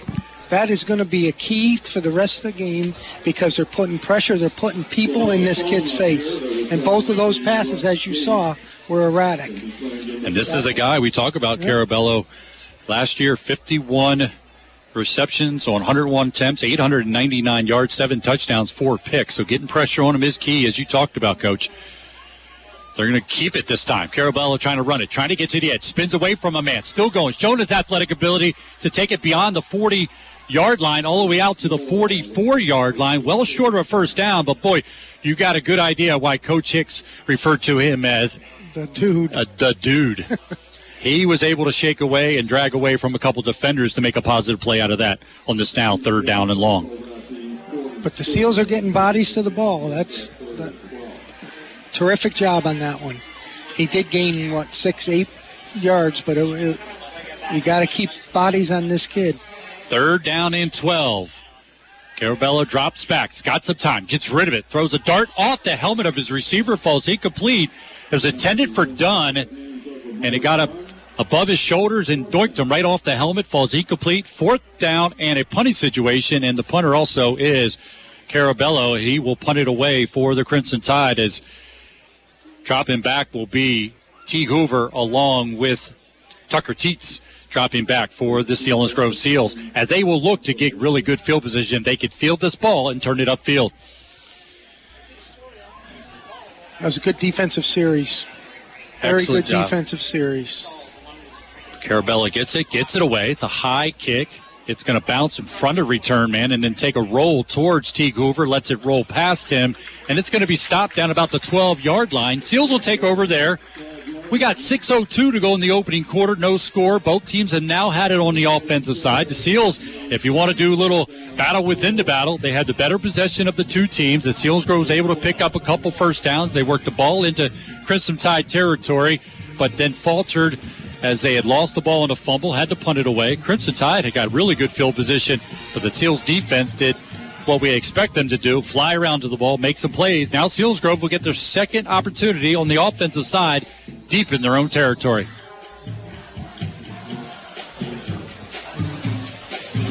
Pastor under center. Taking the snap. Turn. Deep man. Off the left side. It's going to fall forward, get a yard or two, which is important here for this offense. See how much they give him. Not Looks like two. Maybe two on that one. Off the left side, following behind a good push from that offensive line again. It'll be a second down and long for the Seals. They have it at their own 14 yard line. Again, no score. 5.40 to go in the opening quarter. Keep an eye on the weather here. It is overcast. Don't think it's raining at this point, but the field is damp and very humid. So see how both teams handle this ball. Second down and long for the Seals. Pastor under center, long count. Taking a snap. Deep man again. Lone back in the backfield off the left side. Followed behind a good push again. Going to get positive yards. Don't have to get 15, 20 on every run. But the offensive line reestablished that offensive line there and got a good push. Pottsville's playing a 4-3 and the safeties are playing at six yards off the ball. That's tough. There's too many people to block on that. And we're still getting, you know, in that that case there, a good five, six yards. And again, much like we saw last week with Lewisburg, watch how tight these linebackers are playing. We've got to get them out of the box somehow. On this third down play here, talk about third down and four four for Selinsgrove. Wide receivers at each side. Receivers in a man to man situation here on the right, but they're going to hand it off in the backfield. Nothing there. Dunn is going to take that tackle all by himself. Possibly a loss on the play. It'll be a fourth down in a punting situation. And want to bring to light what you were pointing out there, Steve, that Nate Allman on the right side and man to man coverage there. So they're not really showing a lot of respect for the passing game. So you keep None to emphasize what you're talking about. Got to have some semblance of a passing game. Got to get it up and out to get these guys out of the box. Got some wind here. Last punt by Stephen Miller was a short punt. See if he can get off a good one here. High snap, but he corrals it. Gets it away. Better punt, Better end punt. over end. Dunn's going to come up, make the catch. Runs away from a defender, shows some speed up the left side, reverses his field back over to the right before he's knocked down in Selinsgrove territory at the 23 yard line on the return. That time was McFarland as he was able to return it, give the Crimson Tide great field position in Selinsgrove territory at the 23 yard line. First down and 10. No score between the Crimson Tide and the Selinsgrove Seals. It's going to be wide receivers each side. Maul, excuse me, that's going to be Adamic. He's going to go off to the right. DeCello's going to go in motion from left to right. We're going to get flags on the play. Talking about only one scrimmage, Steve. There it is. And then you start seeing those mental mistakes that some early jumping, guys moving, maybe a factor there on that. And that's, you know, after giving a real good field position, is driving coach crazy to pick up a penalty and give up that great field position as you walk the ball outside the 25 yard line out to the 28 yard line. It'll be a first down and 15 for the Crimson Tide. 345 to go in the opening quarter. No score. Five receivers to each side. Shotgun formation for the Crimson Tide. Getting the snap. Quick pitch this time. Davis gets the call. Off the right side. Runs away from the defender. Cuts under another defender. Dragging defenders as he's going to take it to the 20 yard line. It's going to be a pickup of four. It'll be second down and about six for the Crimson Tide. Good run that time by the running back for the Tide. Boy, that kid's got some some juice. He can. it's going to be interesting to, to corral that kid. You know, Some we talk about all the linebackers have to get involved in these plays, but then you overcommit to something. You got to worry about this quarterback takes it out of his gut and goes the other way. Shotgun formation with two wide receivers split to the left. Selinsgrove showing blitz right up the middle. Dunn gets the call off the right. Nothing. It's going to be blown up. Miller involved in that. Nice Crossing as well. Loss on the play for the Selinsgrove defense. somebody's down. So we got a man down on the field for the Selinsgrove Seals as JT will come out and check him out. We keep an update on all scores going on around the valley. We try to keep you updated on that as we go throughout the ball game. Those scores are brought to you by Blaze Alexander Nissan as they bring us the out of town scoreboard right here at Crimson Tide at Pottsville. 0-0 ball game. We're at 2.55 to go here in the first quarter. Both teams kind of feeling each other out. 42. We got Othout is down on the field as again JT Dare kicks walking out there. Don't like to assume or try to, you know, do our analysis way back here, but ideally, I think maybe we talk about it coming down here that, uh, you know, you talk about cramps, you talk about humidity, you talk Could about dehydration. So let's hope that that's all it is for Othout as JT continues to check him out. You can also access high school football scores on the scoreboard on the Sunbury Broadcasting app menu. Click on the menu icon, go to scoreboard on the top. Now listeners can click from the app to see the scores. Also, you can click on the podcast to get the game archive, other station podcasts, and glove stories with Murph, all part of the Sunbury Broadcasting Corporation sports menu. Looks like a lower leg, maybe an ankle. So we'll see if he's able to come back. He's going to get looked at by the staff. We'll have to see who came in for him on this third down play here for the Crimson Tide. Third down and 10. Three wide receivers on the left. That's where Carabello's looking. Gets pressure. He's going to run away from the defender. Rothermel chasing him from behind. Good block ahead of him. And Carabello is able to take it inside of the 15 yard line and see where the mark is and whether he was able to pick up enough for. That now they're going to mark him at the 12. I should be coming back. Their, their motion man moved right up to the line of scrimmage, and they didn't get it. Uh, Didn't get the penalty That's part there. of the game. That's part of the game. early season for the officials as well. And it's a big play, you know, it, and it allows Carabello to do what we knew he could do, and that's turn a short play into a first down pickup as he's able to get the ball to the Seal 12 yard line. First down in 10, no score between the Seals and the tie. 2.39 to go here in the opening quarter. Carabello under center. Takes the snap. Quick pitch this time. Going to Davis off the right side.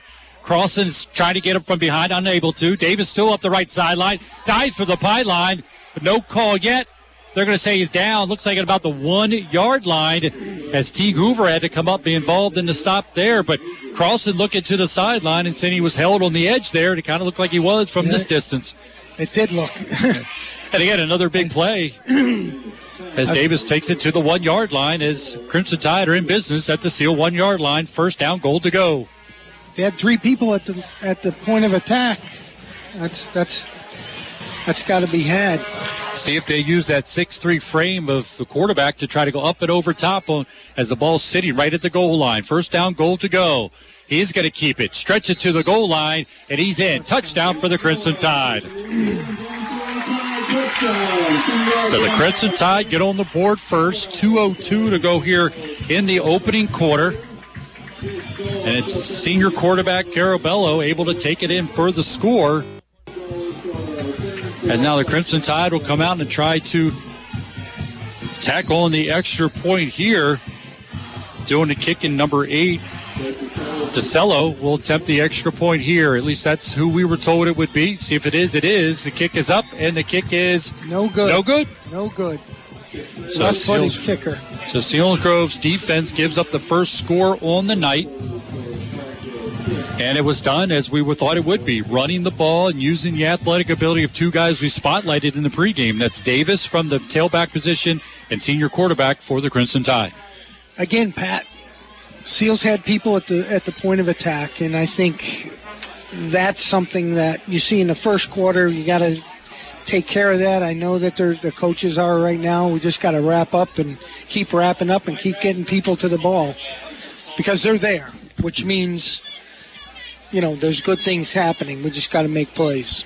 Looks like they're reading the play well. Look like they were they a lot of film study. They knew what was coming. Like you said, now it's a matter of making the play at the point of contact. That completed a five-play drive, going 23 yards, just taking a minute and 44 off the clock. Senior quarterback Carabello Snowell gets the touchdown on a one-yard plunge. The extra point, no good, and Selinsgrove trails at this point, six nothing. That's the Selinsgrove forward drive summary. This kicks away, short kick once again. Nate Allman's going to come up to it, and it finally goes out of bounds. It's out of bounds. That's a There should be a penalty there unless they're going to say, did it touch somebody? Now they're having a discussion about it. Who did it touch? Right now, the, the rule is if it went out of bounds without touching anyone, there's a flag on the play, but they have not thrown a flag. They must have, their judgment must have been that it touched somebody. And I thought Nate Allman came up and he defended the I don't the Crimson Tide from touching it looked like it went out of bounds. They should be hitting the ball in the 35 instead of the 27. So Selinsgrove will take over, trailing six nothing with 2:02 to go in the opening quarter. They'll have the ball at their own 27 yard line. Nate Almond will split to the left. Bastion will split to the right. That's Gavin Bastion to the right, wearing number five. I formation behind Pastor. Going to pitch it to Heil off the left, underneath the defender. Still going, crosses the 35 yard line. Close. After he gets 11, he's going to have a first down pickup as the rain pickup again here at Pottsville. But good, I, I call it a very disciplined run by by Heil and used his blockers well to pick up 11 yards in a first down. Toss and it went outside, which is the first time that we that we've seen that. So first down and 10 for the Selinsgrove Seals, trailing at this point 6 nothing to the Crimson Tide. Wide receivers each side once again. This time they flip flop as Bastion goes to the left, Ahmed to the right. High formation once again behind Pastor. This offensive line has gotten a good push here early in this ball game. Looking to get another one here. This is going to go to Teets. Teets off the left, runs hard into a defender, tiptoes out of bounds, close to the 45 yard line. Good strong run that time by Tucker Teets. As Selinsgrove's in business at their own 40. I think he stepped out about the 43 yard line on that run by Tucker Teets. It looks like what the what we're trying to do is get outside. They've got so many people inside. They're running a four-three with, with meaning Pottsville with two safeties screwed down. That's that's a whole bunch of people in the box. They're getting outside of that and having some success. Tucker Teets gets the carry one. He's sophomore, 5'9, 180 pounds. Ran hard. We saw that a week ago. Second down play here for the Seals, trailing 6 0. Got some movement up front as Pottsville was showing blitz on that one. The right guard jumped. That's going to be a penalty against the Selinsgrove Seals. So, what was going to be a second and medium, we'll have to walk this one up and make this a difficult second down play here for the Seals. Got 115 to go here, and the clock continuing to run here. It should be stopped. We're not mercy rule yet. It's only 6 nothing. The officials looking up here to the box. Penalty he shouldn't have. uh, I, I think they adjusted it. That'll be a second down and 10 for the Seals. Selinsgrove trailing 6 nothing after a one yard run by the Crimson Tide to put them up 6 nothing. The extra point was no good. So now the Selinsgrove Seals will have it second down and long. Officials continue chit chat. We're just adjusting some clock issues here.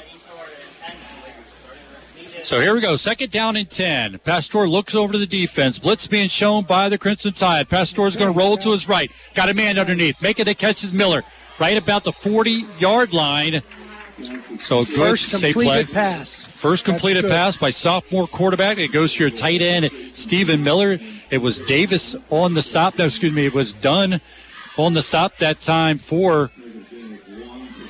Let's give it to Ferment, 27. He's 27 was 27, not 26. Or so he makes the stop after a very short pickup by the Seals. It'll be a third down and long. But as you mentioned, Pastor getting his first completion as the Selinsgrove's quarterback.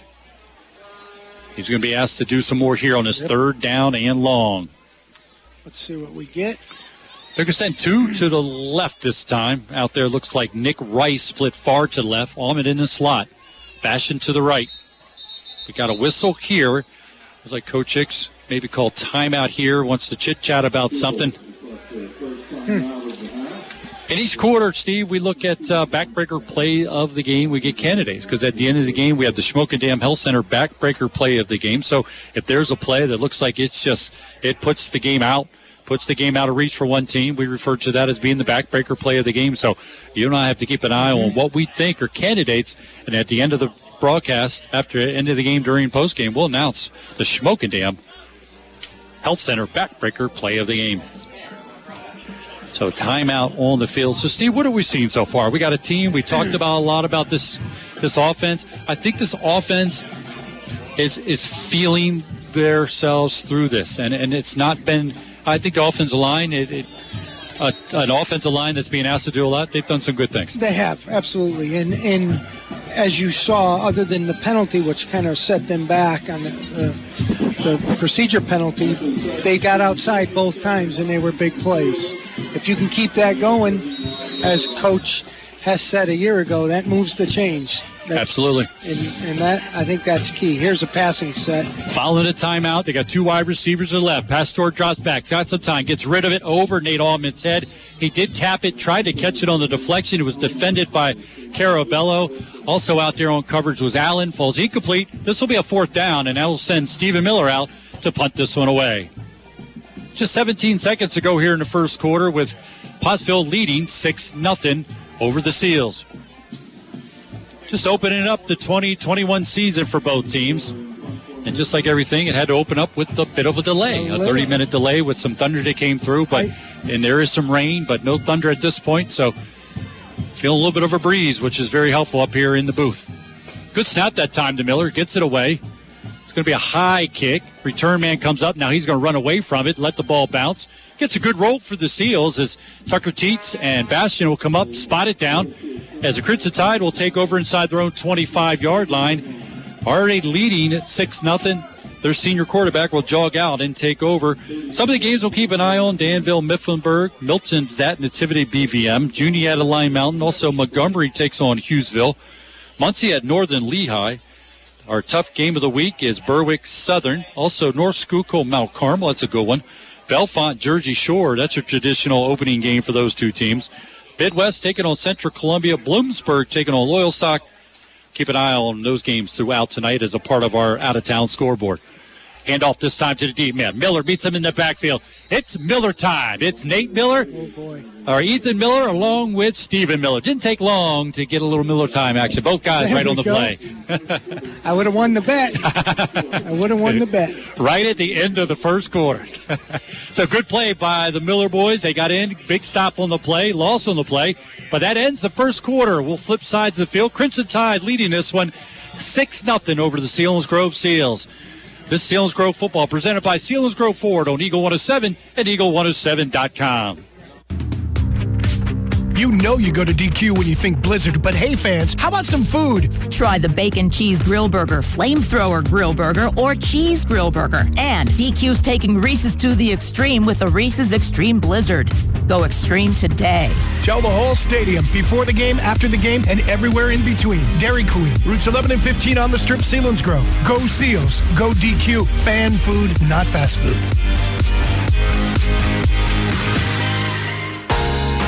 Are you looking for a job? Join a team with over 40 years of experience. Truck and Trailer Sales of Selinsgrove, the largest tractor trailer dealership in the region, has immediate openings for truck drivers for commercial trucks. A CDL is a must, or they will train the right person. Please apply in person at Truck and Trailer Sales, 1273 South Market Street, Selinsgrove, or call 570 374 1114. Make your decision an excellent choice. This is Eagle 107. Welcome back here, Eagle 107, Eagle107.com. Hey, when know that we had every intent of YouTubing this live broadcast here, unable to here from Pottsville, but we will do it next week. And it's a great uh, addition to ways that you could catch the Selinsgrove Seals. Again, that's sports uh, live YouTube channel. And that'll be next week when Selinsgrove return home to take on the Jersey Shore Ball Gold. So we apologize for not making that happen here tonight. Some logistic issues with that. But next week, we'll have it back up and running for sure for more ways to catch Selinsgrove Seals football. Good throw that time. Quick action that time for the Crimson Tide. Take the ball outside the 25 yard line. Set up a third down for the Crimson Tide. It was a flare screen, and the Seals reacted very well to that. They, they run into the ball. That that's that's very admirable. We just got to make plays. Maybe get these guys out of sync a little bit. Just moved into the second quarter. The Tide leading 6 0. Design run this time by senior quarterback Carabello. He's going to be swarmed over by white shirts, maybe a yard. That's going to be it. So he's not going to get the first down he needs there, and it's going to be a punting situation for the Crimson Tide. So nice job, as you mentioned. A lot of hats to the ball, Steve, and that's what you need with an athlete like that. Force the Crimson Tide to have to punt this one away. Dropping back will be Teague Hoover along with Tucker Teets. They're going to be standing around their own 35 yard line, waiting for the punt from Carabello. Snowell, the senior quarterback, also is a senior punter, waiting for some personnel to get on the field for the Crimson Tide. The play clock is not running, so we keep an eye on the official to let him know when it's under five seconds. He's already put it up, but now the plays go. Low snap gets it away. Good. Good punt. Fair catch being made. Nope, Teague Hoover's now going to run with the ball. Try to get up to the left sideline. Drag a defender thrown out of bounds at the 39 yard line. Thought he fair caught at first, but didn't it look like he put his hand up Yeah, a little he bit? He did, Maybe he's just keeping the rain out of his eyes. but none of the officials called it. So Maybe he told him, he said, if I put my hand up, I'm just trying to get. He, is a baseball player, so he knows how to deal with the sun. And mm-hmm. so maybe he told him, hey, that would be a very smart senior thing to do. That I'm not calling fair catch. I'm keeping the rain out of my eyes. So he makes the catch, gets it to the 38 yard line. That's where Selinsgrove take over first down and 10, trailing 6 nothing. We're in the second quarter, 10 16 to go here in the second quarter. Selinsgrove trying to put a drive together. They did cross midfield in their opening drive, unable to do sense, but see if they can put it together here. Two wide receivers will split to the right. I formation behind sophomore quarterback Pastor. He turns, trying to give it to the deep man. He does. Heil off the right, got some room, falls forward, gets to the 42 yard line, drags a couple defenders. Getting up, looked like number 80 on the stop that time for the Crimson Tide, and that's Ello. He's going to make the stop after a good pickup by Heil. Pastor slipped again on that. And last week, if you remember, on a couple occasions, he, he got tripped up. It might be an offensive lineman pulling. Uh, As you kinda see on stretch it out, yeah. on, on the stretch. We'll have to keep an eye on that as well. As uh, he, like you said, it has happened. So we wonder if it's something that's got to be straightened out here, because that could have been a huge play there. But he was able to get to Heil, and Heil was able to pick up. And got some movement up front again.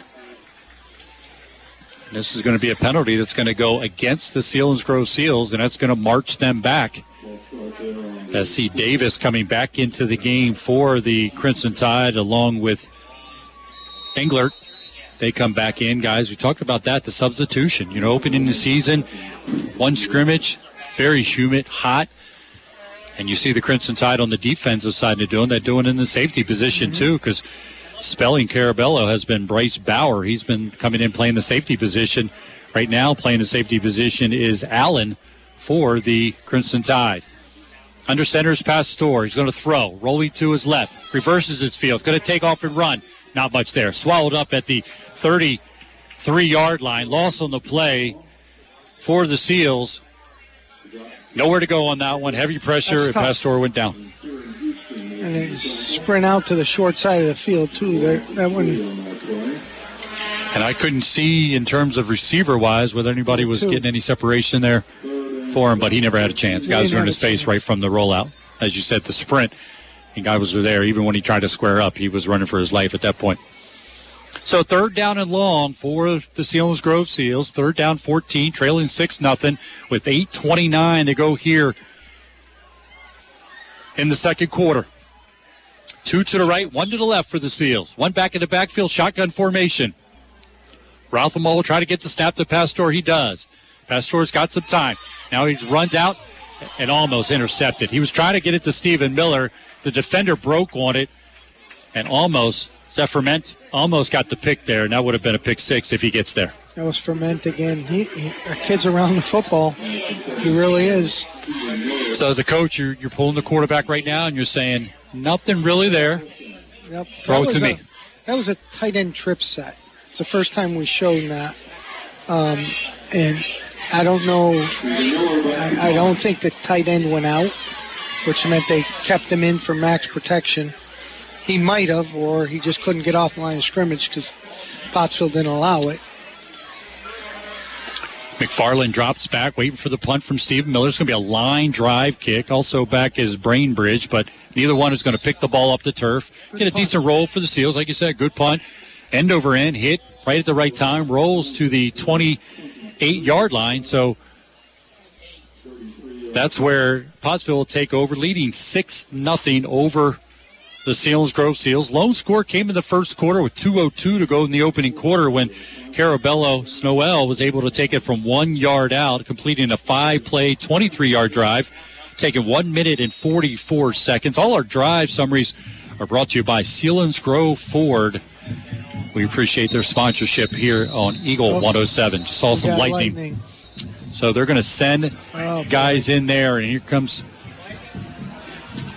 Yep, they're telling guys go to the sidelines here, so weather's going to continue to be minutes. the problem here. So we have 8:03 to go on the clock with seven. It's at 7:49 here on the day clock, and 8:03 to go on the on the game clock. So keep on on that as we go along. So it gives us a chance to talk a little bit uh, again about what we've seen so far. Defense is doing their thing, and we've seen this. I've been covering it since 2009. Derek does a magnificent job with his coaching staff, putting personnel in the right places, getting the right guys to play certain positions, doing certain things. And boy, this is a team and the Crimson Tide that put up 27 points five times last year. I think it was maybe a total of they they put up 27 points more, six out of their eight games a year ago. Pat, this Pottsville team is a very good offensive football team. They got home run hitters everywhere, and, and it starts with the quarterback. Selinsgrove's doing a fa- fabulous job, as you said, getting people to the ball, not giving up the big play. I think penalties here and there have hurt them on occasions, but uh, if if I'm looking at this as somebody that kind of has an idea of what football's all about, you got to we got to throw the ball. We got to throw the ball somewhat in a quick scheme where give him some confidence to get Pottsville, get Pottsville's defense out of the box because there's too many people to block right now. There's too many people. So I think that's that's why it's six to nothing, uh, frankly. Well, and it doesn't get any easier. Next week, as we cover the Selinsgrove Seals, wherever they happen to be, next week we're back home taking on a, a Jersey Shore Bulldog team. So the element of developing that, almost, I mean, you, you hate to say, almost use it as a scrimmage type. You don't get the second scrimmage, but this is not a conference game. It would be a wonderful game to get. It would be a big team building, uh, boosting uh, opportunity, which I think it already is. I think they've got to feel really good about what they've done on the defensive side. But when you start getting into the big scheme of things, it's uh, the game next week against Jersey Shore. And then you're taking on, you got down the road, you got Shamokin, and then you got Shikellamy. Those are the games that have impact your conference, obviously. But uh, like you said, at some point, you, you got to let it fly a little bit to open things up and allow some good things to happen here for this Selinsgrove offense. You know, again, I'm not coaching them. In this, I'm I'm not being critical, and I don't mean it in a negative sense, but maybe just line up on a three step and throw a fade to one of our fastest kids. That's going to get Pottsville to loosen up what they're doing. Their, their safeties, I pointed out to Zach uh, at one of the plays down here in the red zone when, or when we were backed up. Their safeties were five and a half and six yards off the ball. Outside of the linebackers, they're playing a 4 3 scheme. Okay, so right there, there's nine people inside our tight end to tackle box, which is why when we started running the football on the perimeter, it was successful. They don't have people there. Okay. Everybody's inside. So, again, loosening them up, and it, and that's why I just pointed out to you uh, on the last play that we did offensively. It was a tight end trip set, two uh, two wideouts with a tight end on that side and a mm-hmm. split end backside. We were in shotgun with one back in the in the in the backfield. First time we show, first and only time we've shown a trips, especially with a tight end on the field. So that might be something they're going to lead to, and maybe maybe loosen them up a little bit with with formation. To get you updated, if you've just joined us, we are under a delay here due to the weather, lightning coming through, sending both teams into the locker room. Our second delay of the night. On the clock, 8.03 to go in the first half. The Crimson Tide leading 6 nothing. Their lone touchdown coming on senior quarterback Carabello Snowell on a one yard run. They came with 2.02 to go in the opening quarter. It completed a five play, 23 yard drive with 144 coming off the clock. The extra point was no good. Again, right now, that's where we sit in the second quarter with the Crimson Tide leading 6 0 over the Selinsgrove Seals. Want to remind you, too, that you can catch all kinds of sports action here at part of the Sunbury Broadcasting Corporation. You got NFL action with the Steelers on 100.9 The Valley. You got Philadelphia Eagles on 107, Eagle 107, 107.com. And then when you move to our brother station, uh, that's WKOK, you got the Penn State football, and that's coming up as well. So check out these schedules. Go to the website, and they'll let you know what the schedule will look like as we move through the year uh, in this uh, football season for the NFL and college. For the Selinsgrove Seals, after tonight, as we mentioned already, they'll return home, take on the Jersey Shore Bulldogs. They're the, the top team in the conference, top team District 4. 4A in the area, that's for sure. And then they'll be at Shamokin. So you got back-to-back conference games for the Selinsgrove Seals. So gaining confidence is important as you're going to have back-to-back conference games. Then they'll be home against Berwick. They have to travel to Muhlenberg before returning home another conference game against the Shikellamy Braves. Then they'll have to travel to Mill Hall to take on the Central Mountain Wildcats before returning home for back-to-back games against the Columbias. First, they'll be in Central Columbia or against Central Columbia at home before taking on Southern Columbia at home at Harold L. Bolig Memorial Field. They'll wrap up the 2021 season at Montoursville with the Selinsgrove Seals. Again, we're under delay here right now with 8.03 to go here in the first half. We're going to step away from the broadcast, but first, before we do that, why don't we give you a rundown? Zach sent me over the stats for what we've seen so far. Pastor, the sophomore quarterback, getting his first opportunity. One for five, one yard so far. Brandon Heil's run the ball four times for a very good 30 yards on the night. Tucker Teets has four carries for 10 yards. Othout from the fullback position, two carries for eight yards. Selinsgrove 43 yards, three first downs in the game action so far. Again, we're at 8.03 to go in the first half. Carabello Snowell on the Crimson Tide side of the ball, 0 for 3, couple drops, one doinked off the helmet, so he's 0 for 3 on the night. He has run the ball four times, 21 yards, and has a touchdown rush. Davis, their leading returning rusher, four carries, 27 yards. Dunn has three carries for 13 yards. So total yards for the Crimson Tide on the night so far, 61 yards, and they have free three first downs to their credit as well. So total yards 43 for the Selinsgrove Seals, 61 for the Crimson Tide. But we are under delay, so we're going to step aside and go back to the studio, give you some of the best rock around on Eagle 107, eagle107.com. Return here in about 15 minutes so we can get you worked back up for the continuation of this game. Selinsgrove's at Pottsville trailing 6 0. This is Selinsgrove football presented by Selinsgrove Ford on Eagle 107 and eagle107.com. Eagle 107 is WEGH, Northumberland, Selinsgrove. Your home for Selinsgrove Seals football.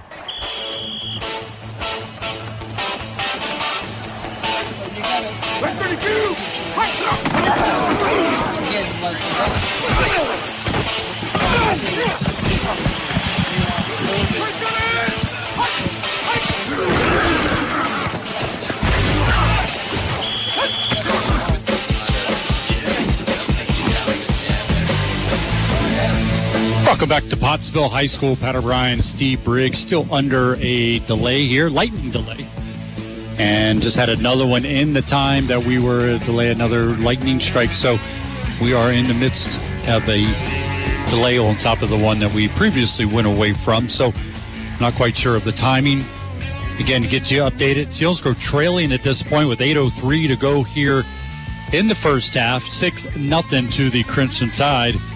Crimson Tide, a team that was six to two a year ago, and the Seals defense is doing well against a team that was able to score 27 or more points in six of eight games, 26 rushing touchdowns a year ago. That's how they've scored their lone touchdown here tonight on a one-yard run by their senior quarterback.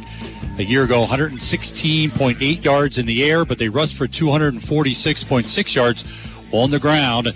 And again, the Seals defense is coming up big here in the first quarter plus time frame at 8.03 to go here in the first half and trailing just 6 nothing. Steve had a lot of chance to chit chat a little about what we've seen and you know we we talked about the the importance of a lot of guys getting to the ball and early on some guys have, uh, runners have been able to get away from initial hits but I think as the game gone along the Seals have, have got themselves gathered from a defensive side and you got to be very pleased as a coaching staff of what's going on so far here defensively. Sure it is. And I think what you're saying there is you know, during practice during the week, especially the first part of the season, it goes without saying that you don't really know what to expect. But I've always said the thing that's missing is the speed. You can't, your scout teams can't, you know, mask the speed of mm-hmm. what Pottsville's doing. And I think that's what we saw early. They were just a step behind. Okay. And now they've adjusted. And they've, re- you know, Selinsgrove's really done a great job defensively tonight. And and if it holds true, they're going to be in this game till the very end. You got to get some breaks. But um, the other thing, Selinsgrove or, or uh, Pottsville really hasn't made any mistakes. And you know, we Selinsgrove's made a couple, be it penalty or a fumble here and there. Um, there, there's still a lot going to happen tonight. Yeah, you talk- unless yeah. it's Yeah. Again, we're under delay here. We don't have the exact time that we're going to get started here, but get you caught up. 8:03 to go here in the first half. Selinsgrove trailing six nothing. This is the first time these two teams have met. Um, and both teams have a, a tremendous history football wise. We talked about that during the pregame. Pottsville 703 wins in their history. Selinsgrove 562. So both have a deep history. Derek Hicks has been good in openers, five and one in season openers with wins against Central Columbia in 2015, Milton in 2016, 2017, also in 2020. Lewisburg in 2019. His only loss coming to Lewisburg in 2018. Returning players, and we've been talking about them a lot. Brandon Heil, Teague Hoover, both guys put a lot of emphasis on those two guys defensively, along with Nate Almond, solid contributor, wide receiver and quarterback. He's the leading returning as a receiver with nine catches a year ago, looking to uh, up that number. He's had some opportunity here tonight. Connection hasn't been made, but something we've definitely seen with a little bit of adjustment here could definitely happen. Nate Allman recorded 27 tackles a year ago, had an interception from his D-back position as well. We talked about Teague Hoover, first team All-State defensive back last season, led the team with 90 tackles and two interceptions, had tw- over 12 tackles in four of the eight games for the Selinsgrove Seals. Started as a freshman, and he's accumulated seven interceptions, five fumble recoveries, sits 15th all time with 254 career tackles and 17th all time in 85 solo tackles. We asked to provide a lot of, lot of uh, leadership from that secondary position to help uh, this defense get themselves where they want to be throughout the season. He's a guy goes on and on. We've watched him since a freshman year. We knew he was going to be an impact guy, and he certainly has not disappointed anybody who is a Seals fan. Absolutely. He's a he's a he's a terrific player, great kid, um, obviously a leader, but again, is what we're talking about. To make this work, and maybe maybe the Knights playing into it a little bit with the run pass uh, percentage, because Pottsville's not throwing the football either.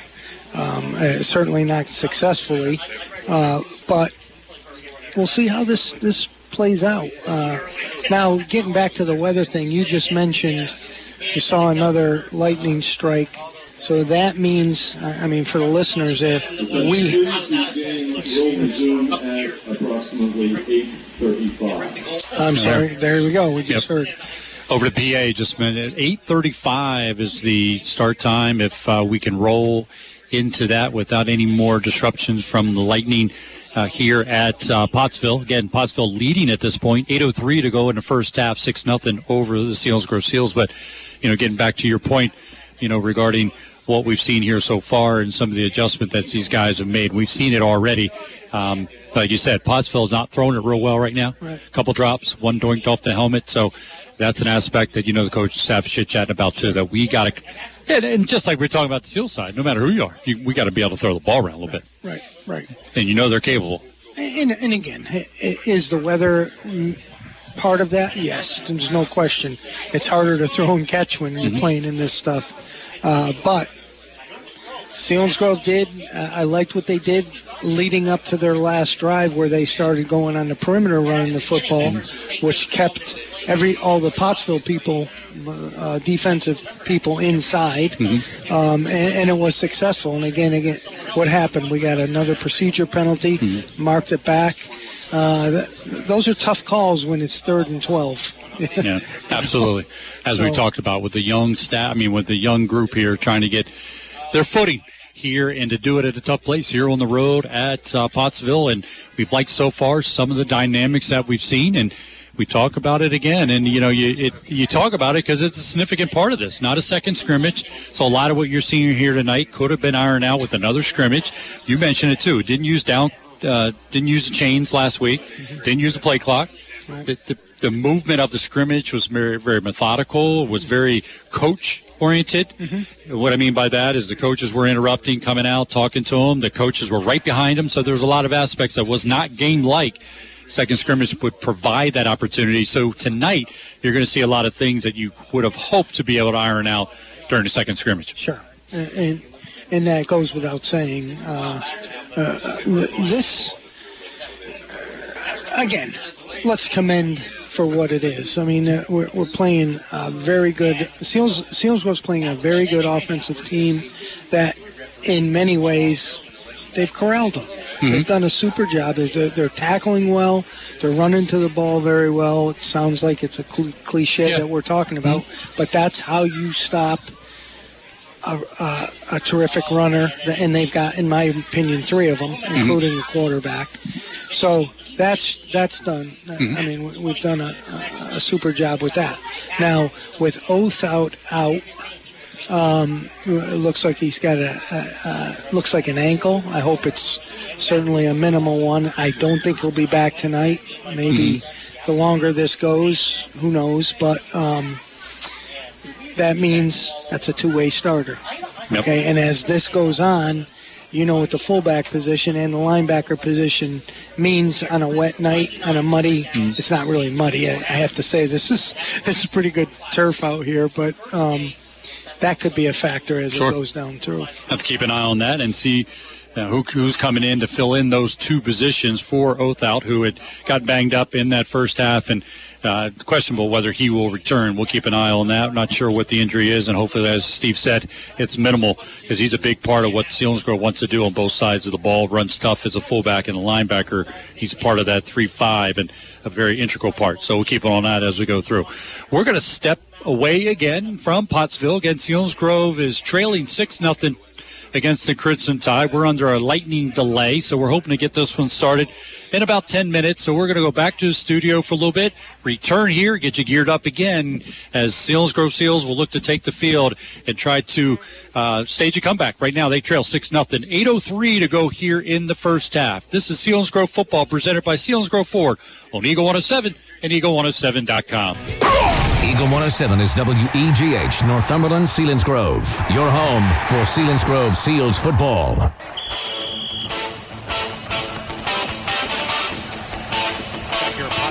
School Pat O'Brien along with Steve Briggs as we're hoping to have wrapped up this delay, lightning delay, and teams will return to the field here very shortly. Go some through some warm ups before we get this one back underway. If you're just joining us, Selinsgrove trailing six nothing to the Crimson Tide with 8:03 to go here in the first half.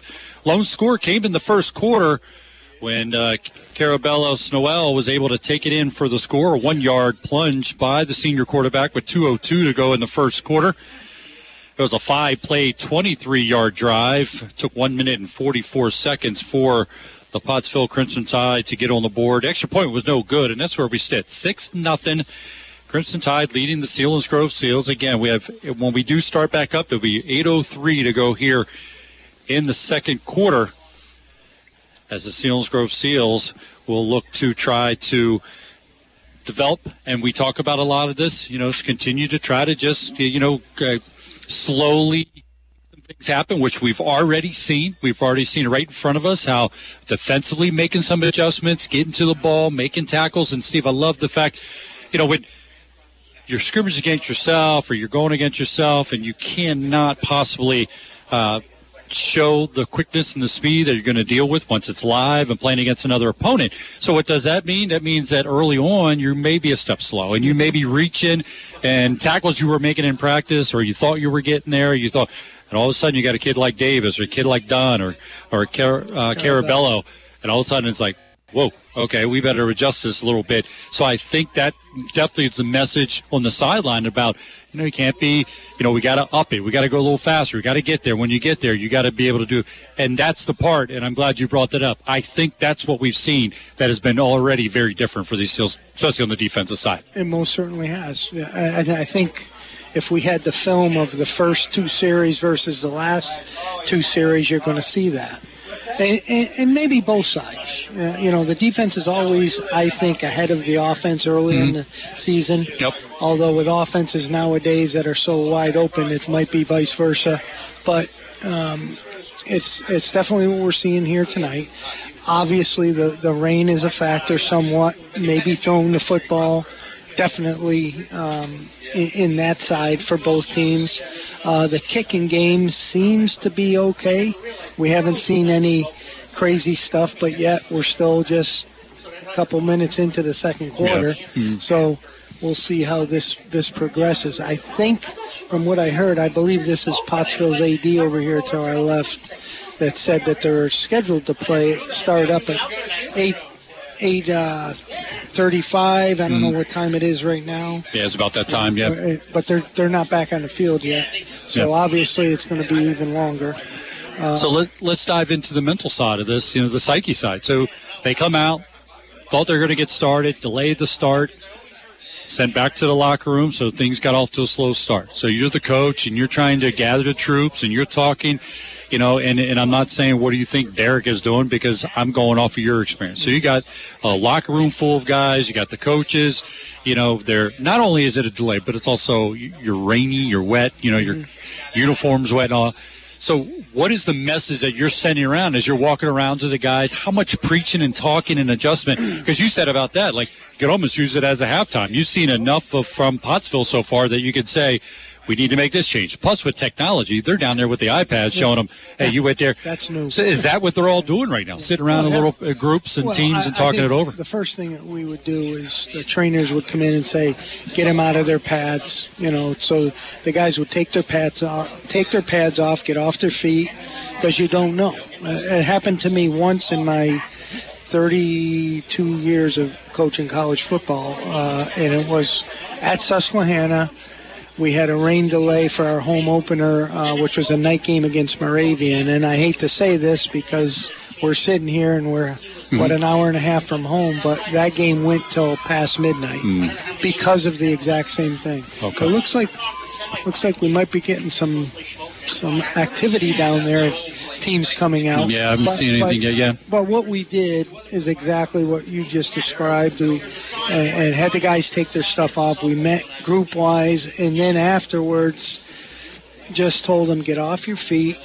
Just kind of block everything out. I didn't want. We got them oranges and stuff. You didn't want them eating a lot either because that that tends to make you sleepy. Okay. Yep. Um, Good point. So, um, you know, we just had to get through it. We fortunately won that night, so I'm one and zero in one of these uh, crazy things. But um, it, it's just it's just what you have to go through, and I think Coach Hicks knows that. He's been around the. The, you know, Chip Mall's on the staff. He's been here forever, and yeah, you know these guys are good guys. They know what's going on, what to do. And um, after the first one, we didn't we were still in pre pregame, so Mhm. this will be different when, once they get back on the field. Uh, are they going to spend 10, 15 minutes in a stretch pregame mode? I don't know. Sounds like he's getting active down there, though, Pat. Yeah, we haven't seen, neither team has returned to the field, so we're still watching here. We're in, uh, if you just joined us, lightning delay. Two uh, back-to-back lightning delays has forced us to hold off on here for the safety of everyone, getting into the locker rooms for the players. And uh, so we're waiting for those uh, to get the call that they can return. Selinsgrove is trailing Pottsville at this point, 6 nothing. Lone score, a one-yard run by senior quarterback for the Tide. Uh, the extra point was no good. And again, that's where we stand, 6 nothing in this game. And uh, if you're just joining us and you're wondering who's uh, sitting off to my left and talking, it's Steve Briggs. Steve's joining me on the broadcast. He's trying to fill the huge shoes of the once uh, Dave Hess, who did it. And Ryan Brandt. And Ryan Brandt, yeah. absolutely. And I, Uh, Dave knew that going in. He said, "I'm not going to be Ryan Brandt," and Ryan Brandt was uh, did a wonderful job. He and I had a great relationship on the air, and everything that we did over the years. Saw a lot of great football. 2009 was our first year we came in, won a state championship, was able to go along with that ride. And the, reason I bring up, from a different perspective, we did it from the broadcast booth. But for those who do not know, Steve Briggs' son, Corey Briggs, was the starting quarterback on that 2009 team. And riding here, I mean, it's been how long? Your son is what, 30, you said? I mean, but boy, we bring up 2009. You don't have to say another word, and the grin crumb comes across your face as it does with a lot of parents. I, I said this to many, many people. I've been very blessed. I, I was a college football coach for my career. I've had great experiences. When I was at Richmond, we beat Virginia Tech at Tech. When I was at Lehigh, we beat Lehigh uh, Navy down at, at Navy. The best, and, and, won championships at, at Susquehanna as a head coach. The best football experience I have ever had in my life was that night in December when we beat Manheim Central, and I was on the field with my son, and I don't know how many thousands of community people were down there. One of the best feelings I've ever had in my life, bar none, in an athletic setting. And it's because it's a community. Mhm. And that was what was cool about it. you know? Absolutely. Yeah, you know, when your kid plays and all that stuff, but it, it was it was one of the most special things I've ever we've ever experienced as a family. You know, Mhm. my parents were there from Massachusetts. Uh, you know, my dad passed away since then. Um, my brothers were in town, uh, brother-in-law. I mean, it was so cool. It was really, really neat, and um, that's what I hope uh, all these kids and all these parents and all the people from Selinsgrove can experience again someday. Hopefully this year. Uh, but it, it was just incredible, and that's one of the reasons why I wanted to come back to see if this juice is still. as coaches talk about juice all the time, right? Um, it, it, it was a very special moment, and um, we were blessed to be part of it. We're uh, with uh, a lightning delay, and both teams have returned to the field. 8:03 to go here in the second quarter. Selinsgrove trailing Pottsville 6 nothing. All the action being heard here on Eagle 107, Eagle107.com. All been heard as your voice for the Selinsgrove Seals since 2009. Ryan Branton, and I did it uh, for the first uh, 10, 11 years, I think it was, that he and I were able to uh, watch Selinsgrove grow through. Dave Hess and I did the last two years. And as I mentioned, Steve Briggs is now along with me. Also, a big part of what we've done over the years is our stat man, Zach Showers, as well. And it's been a great experience. And the reason I bring up 2009, Steve, because not only were you watching your son, you and Christina watching your son win a state championship, but it wasn't a bad year for Susquehanna either Yeah. in the football. So let's not overlook that. Me being a Susquehanna grad, I was able to watch and, and from afar and be a part of that. So that, that wasn't all that shabby either, what was going on at Susquehanna. Yeah, we won the Liberty League, which was our last year in that conference. Um, before we the next year, and, and we're currently in uh, the Centennial League, uh, the Centennial Conference. Uh, Coach Tom Perkovich, who's done a fabulous job uh, taking over when, when I when I hung it up, and uh, we're we open next week at home against Lyco. So always a big big thing, and a- and uh, a big plug for those guys and Perk and the staff, and um, you know we're we're really excited at SU um, to see what we have, and I think it's going to be special. Again, that's uh, Coach Briggs reminiscing as I've brought to his attention, and uh, didn't take long to think about the emotion and everything that went along with it. And so I, I present to you the question as we're getting ready, both teams warming up here, and you hear it all the time. What's harder, being a parent of a kid playing or coaching on the sidelines as you went through that experience? Oh, parents, toughest. Hell, I don't know if I'm supposed to say that, but uh, I I used to uh, put you guys on. I used to listen to Pat and Ryan in the stands with with earphones. Frank, frankly, because it, it was tough, and and I got the you know people knew that I coached, and it was what do you think? What do you think? What, know, what do I think? My God, they were 16 and 0. yeah, what do you need from me? That's all I could do is mess it up. Coach Hess and his staff did a fabulous job, Oh, and uh, those kids, uh, well, young young men now, uh, you know, and just really special. Again, we're here at Pottsville. The Crimson Tide, the Selinsgrove Seals doing battle. They just got as far as 8.03 to go in the second quarter with Pottsville leading 6 0 over the Seals. Again, all the action on Eagle 107, eagle107.com. Next week, Selinsgrove will be home against the Jersey Shore Bulldogs. We apologize. This game was going to be broadcast live on YouTube as Sunbury Broadcasting Channel Sports Live, but we will be doing it next week. We apologize. There was uh, some discussion uh, regarding not able to do that here tonight, but want to remind you it will be up and running next week. We had the video people come here to the broadcast booth. They were ready to get all set up, and because of some uh, logistics, they were not able to do that. So we will do it next week. Again, it's the Sunbury Broadcasting uh, Sports Live on YouTube. Check it out. We'll give you the video along with the audio from me and Coach Steve Briggs. So looking forward to that opportunity next week. Again, at Selinsgrove will be at home for the first home game at Harold L. Bolig Memorial Stadium here in 2021. We'll do that next week against the Jersey Shore Bulldogs. The officials are out chit chatting, talking to the coaches, seeing if we're going to get this one underway here uh, momentarily. Again, to start in the game, Selinsgrove Seals had taken the ball over midfield and they had run the ball, did a nice job. Some fullback action. Also, Brandon Heil, the featured back out of that I formation, able to get it into uh, Crimson Tide territory. Unfortunately, had a fumble uh, that that ended that. They had to punt it away. And then the Crimson Tide got it back. They weren't able to move the ball. Had a couple drop passes, and then one uh, throw hit the receiver in the helmet and went incomplete. They had to punt it away and then uh, both teams just kind of going back and forth. But then Pottsville got great field position as they were able to uh, take the ball from the Selinsgrove 23 yard line and finish it off with a lone touchdown on the night with 2.02 to go in that first quarter.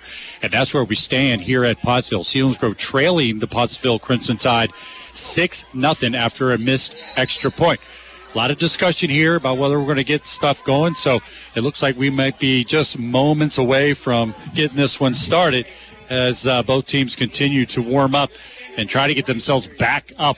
So that's the thing too, Steve. You know, you it's the season opener. You're talking all off season to get things going. The adrenaline, you see it all the time. The adrenaline, you get everything pumped up. You got that mojo, and then you got to bring it back down again. And you talked about taking the pads off, relaxing, all that. Now you're asking the guys go, let's get it, get it back up again. Get, get, it going again, yeah. And and they aren't going to have the benefit of a of a kicking period to uh, kicking aspect of the game. They got to start right in an offensive and defense. So it, it, it might take a couple uh, series to get them back up to the intensity. Oh, see, yep, see the adjustments. How we do. Good leadership on the Selinsgrove side. Teague Hoover, Brandon Heil. Obviously on the defensive side, and you got uh, guys that have returned, played a lot. Stephen Miller a year ago, Aaron Rothermel uh, getting a lot of action. Brian Rumberger, Nate Almond, all those guys played a lot last year. So we're going to get this one started here on Eagle 107, eagle107.com. As Crimson Tide will start with the ball, first down and 10 from their own 26, 27 yard line. Man goes in motion from right to left. Quarterback gets it, fakes it to the deep man. Got a wide open receiver, making the catch at the 45, tackled by Hoover out at midfield. So they come out with the pass, good call, and good execution by the Crimson Tide. Teague Hoover saves what could have been a bigger play for the Crimson Tide. First down for Pottsville. Play action, which we've been talking about. You run the football and then, uh, you know, they, they caught him, got behind the secondary a little bit. Good play by Hoover. Look at some adjustments at the linebacker position. I think I see number 22. I'm trying to see if that's Derek Holtzapple playing the middle of that linebacker position. Quick pitch this time. Going left is Davis. Reverses his field. Coming across between the hashes. And to be tackled into Selinsgrove territory down to the 36 yard line. A good run by the leading rusher from a year ago for the Crimson Tide to pick up another first down for Pottsville. Now it looks like Holtzapple is in at linebacker for Hothart. Playing the middle linebacker position there, yeah, and he'll be uh, out in the middle there. Also got Rumberger and Rothermel. Heil. Look like some movement up front, no call. Getting some pressure as Miller on the quarterback. Gets rid of it. It's got a man deep in the end zone. Its ball's hit up in the air and almost intercepted. Defended out there by Hoover and by Nate Almond as the intended receiver tried to split the defenders. Good play Ball falls incomplete. Second down and 10 for the Crimson Tide at the Selinsgrove 36 yard line. Great pressure. Last two plays. And I think uh, obviously Carabello, uh, his athleticism got got him out of it. If they can contain him, uh, it should be good stuff.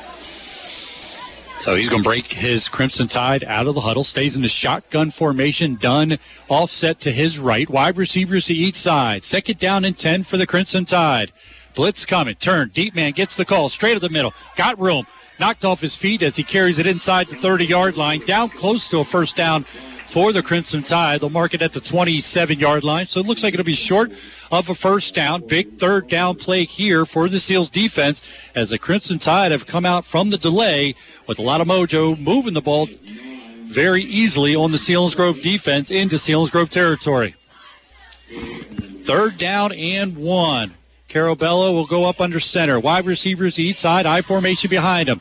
Fullback gets the call. That's done. First down. Dragon defenders as he's going to take it inside the 25 yard line, marking about the 23 yard line, so enough for a first down for Pottsville, picking up three first downs in this drive alone, moving the ball down the field deeper in Selinsgrove territory. These guys are explosive runners. I said it from the get go, but Dunn just made two moves that we missed, and it's because of him. Uh, uh, He's got that wiggle. That was really, really a good play. Explosive from that fullback position for the Crimson Tide. Shotgun formation this time. Taking a step, designed run by Carabello, going off to the right, using his quickness to the 20. Makes a man miss at the 15 and finally tackled at the 11 yard line. Crossing on the stop, knocked out of bounds. Nate Almond, Romberger, and also Holtzapple on the stop, but a good run. Senior quarterback picking up another first down, and the Crimson Tide in business, leading six nothing at this point with 5:53 to go here in the second quarter. Definitely coming out quick are the Crimson Tide. I think Teets came in for him. Yes, he did. Outside linebacker. See if he can make a play here as Crimson Tide moving deeper into Selinsgrove territory. This is going to go to Davis. He's hit low by Stephen Miller and finished off by Brandon Heil. It's going to be a loss on the play and bring up a second down. I think the tight end for Pottsville just took a swing at Selinsgrove kid. I don't know who they're going to call it on.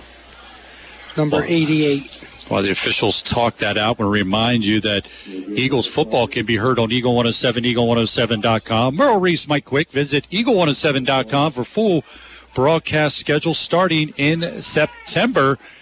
And as Steve called it, the penalty is going to go against the Crimson Tide. It's going to march them back. And now, often you see this. Can they over? Because they were right. moving the ball, everything was going their way. But then you have a big penalty. Now you got to see whether it's going to negate what's turned out to be a great first possession after the delay for the Pottsville Crimson Tide. Selinsgrove got to take advantage of it because that could be crushing for Pottsville. And this is second down goal to go outside of the 25 yard line at the 27 yard line for the Crimson Tide. Two wide receivers split to the left, one to the right for Carabello. He drops back, looking right, gets rid of it behind his intended receiver, and just making sure there wasn't a catch there. Brandon Heil and that's DeCello on the look there, but it falls incomplete. And it's going to be a third down goal to go for the Crimson Tide. They only kicked one successful field goal a year ago, came from about 25 yards. So I wonder if they're even in the range to be able to try to kick a field goal if they get it even about 10 yards here. So third down goal to go for the Crimson Tide. Twins now, wide receivers to each side. Shotgun formation for Carabello. Taking the snap. Design run. Straight up the middle. He's got room. Still going. Makes a man miss. Dragon defenders to the 10 yard line.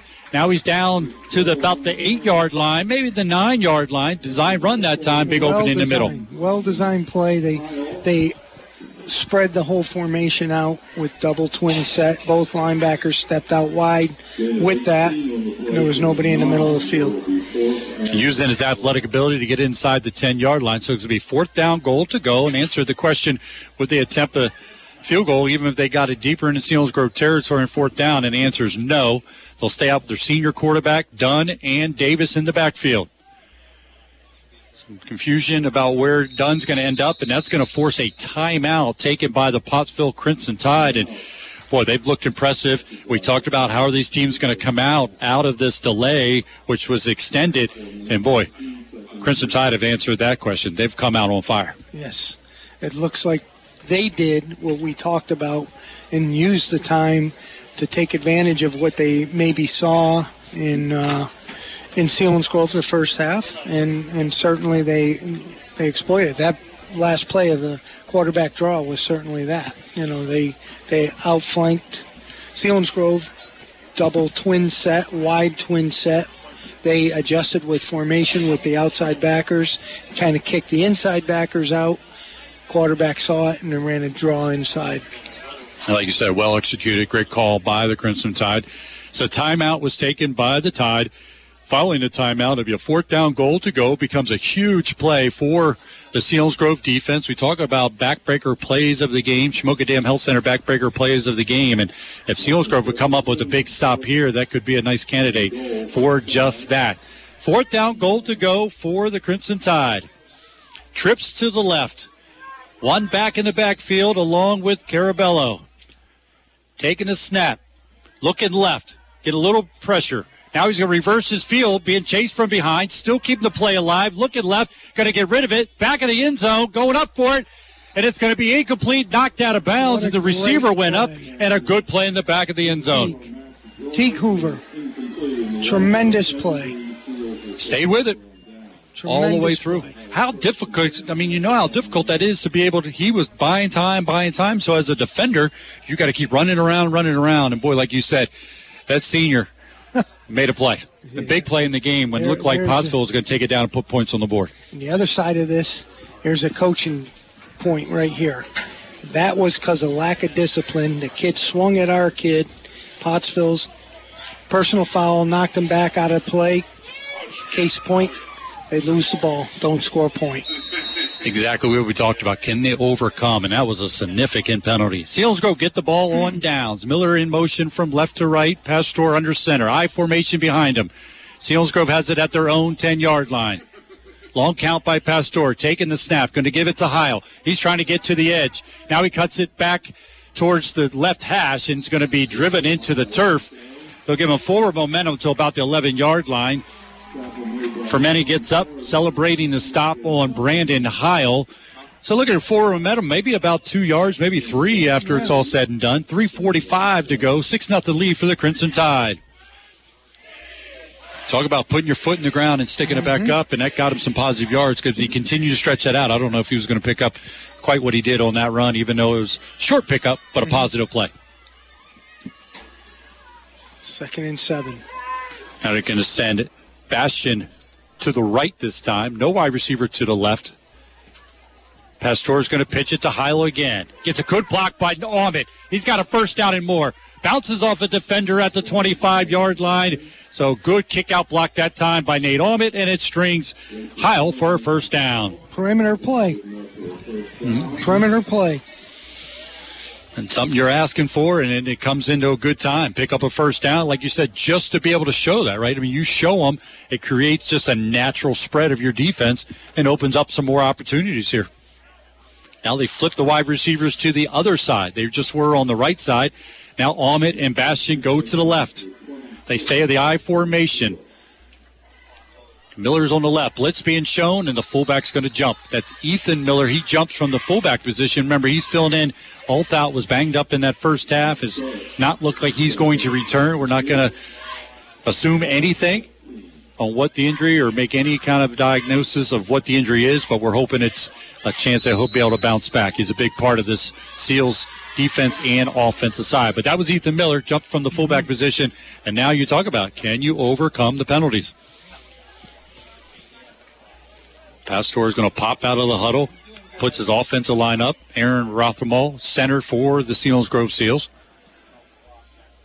Blitz coming, tight linebackers to the formation. This is going to be Heil. Nope, that's Tucker Teets. He's got good yardage off the right, close to the 30 yard line before he's bumped out of bounds. Shows some explosiveness going off the right side. Doing a nice job blocking up front. And obviously the, the running backs are, are are getting seams.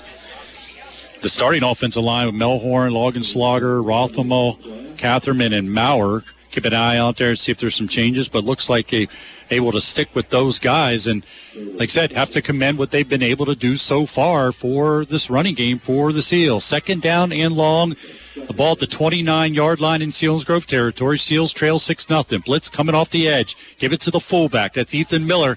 He's not going to have much there. Maybe to the 30 yard line, and that's going to be it. He was grabbed right away and thrown to the turf for many, again, on the stop. What's happening here, though, is the clock's, the clock's running down to a minute and a half and a half in the half, the first half. Yeah, as you mentioned, it's just 1.30 to go here in the first half. Just joining us, long lightning delay, back-to-back lightning delays. We've got a timeout on the field. Again, we talk about Shamokin Dam Health Center backbreakers plays of the game. We're looking at the scoreboard, and we know a lot of games. Just saw Mike Ferlazzo, who covers Mount Carmel. He was in a delay at uh, the Mount Carmel game, and uh, we're looking at scores and updates to try to give you the Blaze Alexander Nissan out of town scoreboard. So, not able to give you much at this point, but we appreciate their sponsorship of all the scores, and we call it the Blaze Alexander Nissan out of town scoreboard. One game we're keeping an eye on, and we call it the Built Ford Tough Game of the Week. Blaze Alexander Ford giving us that. It was the Southern Berwick game, but the last we saw, 43 nothing lead for the Southern Columbia Tigers. So what was built up to be, and one of the one of the games around the valley, a lot of people were were anxious to see. We'll see what Berwick with Carm DeFrancesco coaching up at Berwick, but Southern Columbia getting the most of them at this point. Again, that's part of our Built Ford Tough Game of the Week. Following the timeout, Selinsgrove Grove will have it third down and six. They have it at their own 30 yard line. They trail 6 nothing. They came up with a stop on fourth down when Pottsville had it inside the 10 yard line to keep the score just at 6 nothing. Two wide receivers split to the left. Trips. Tight end trips.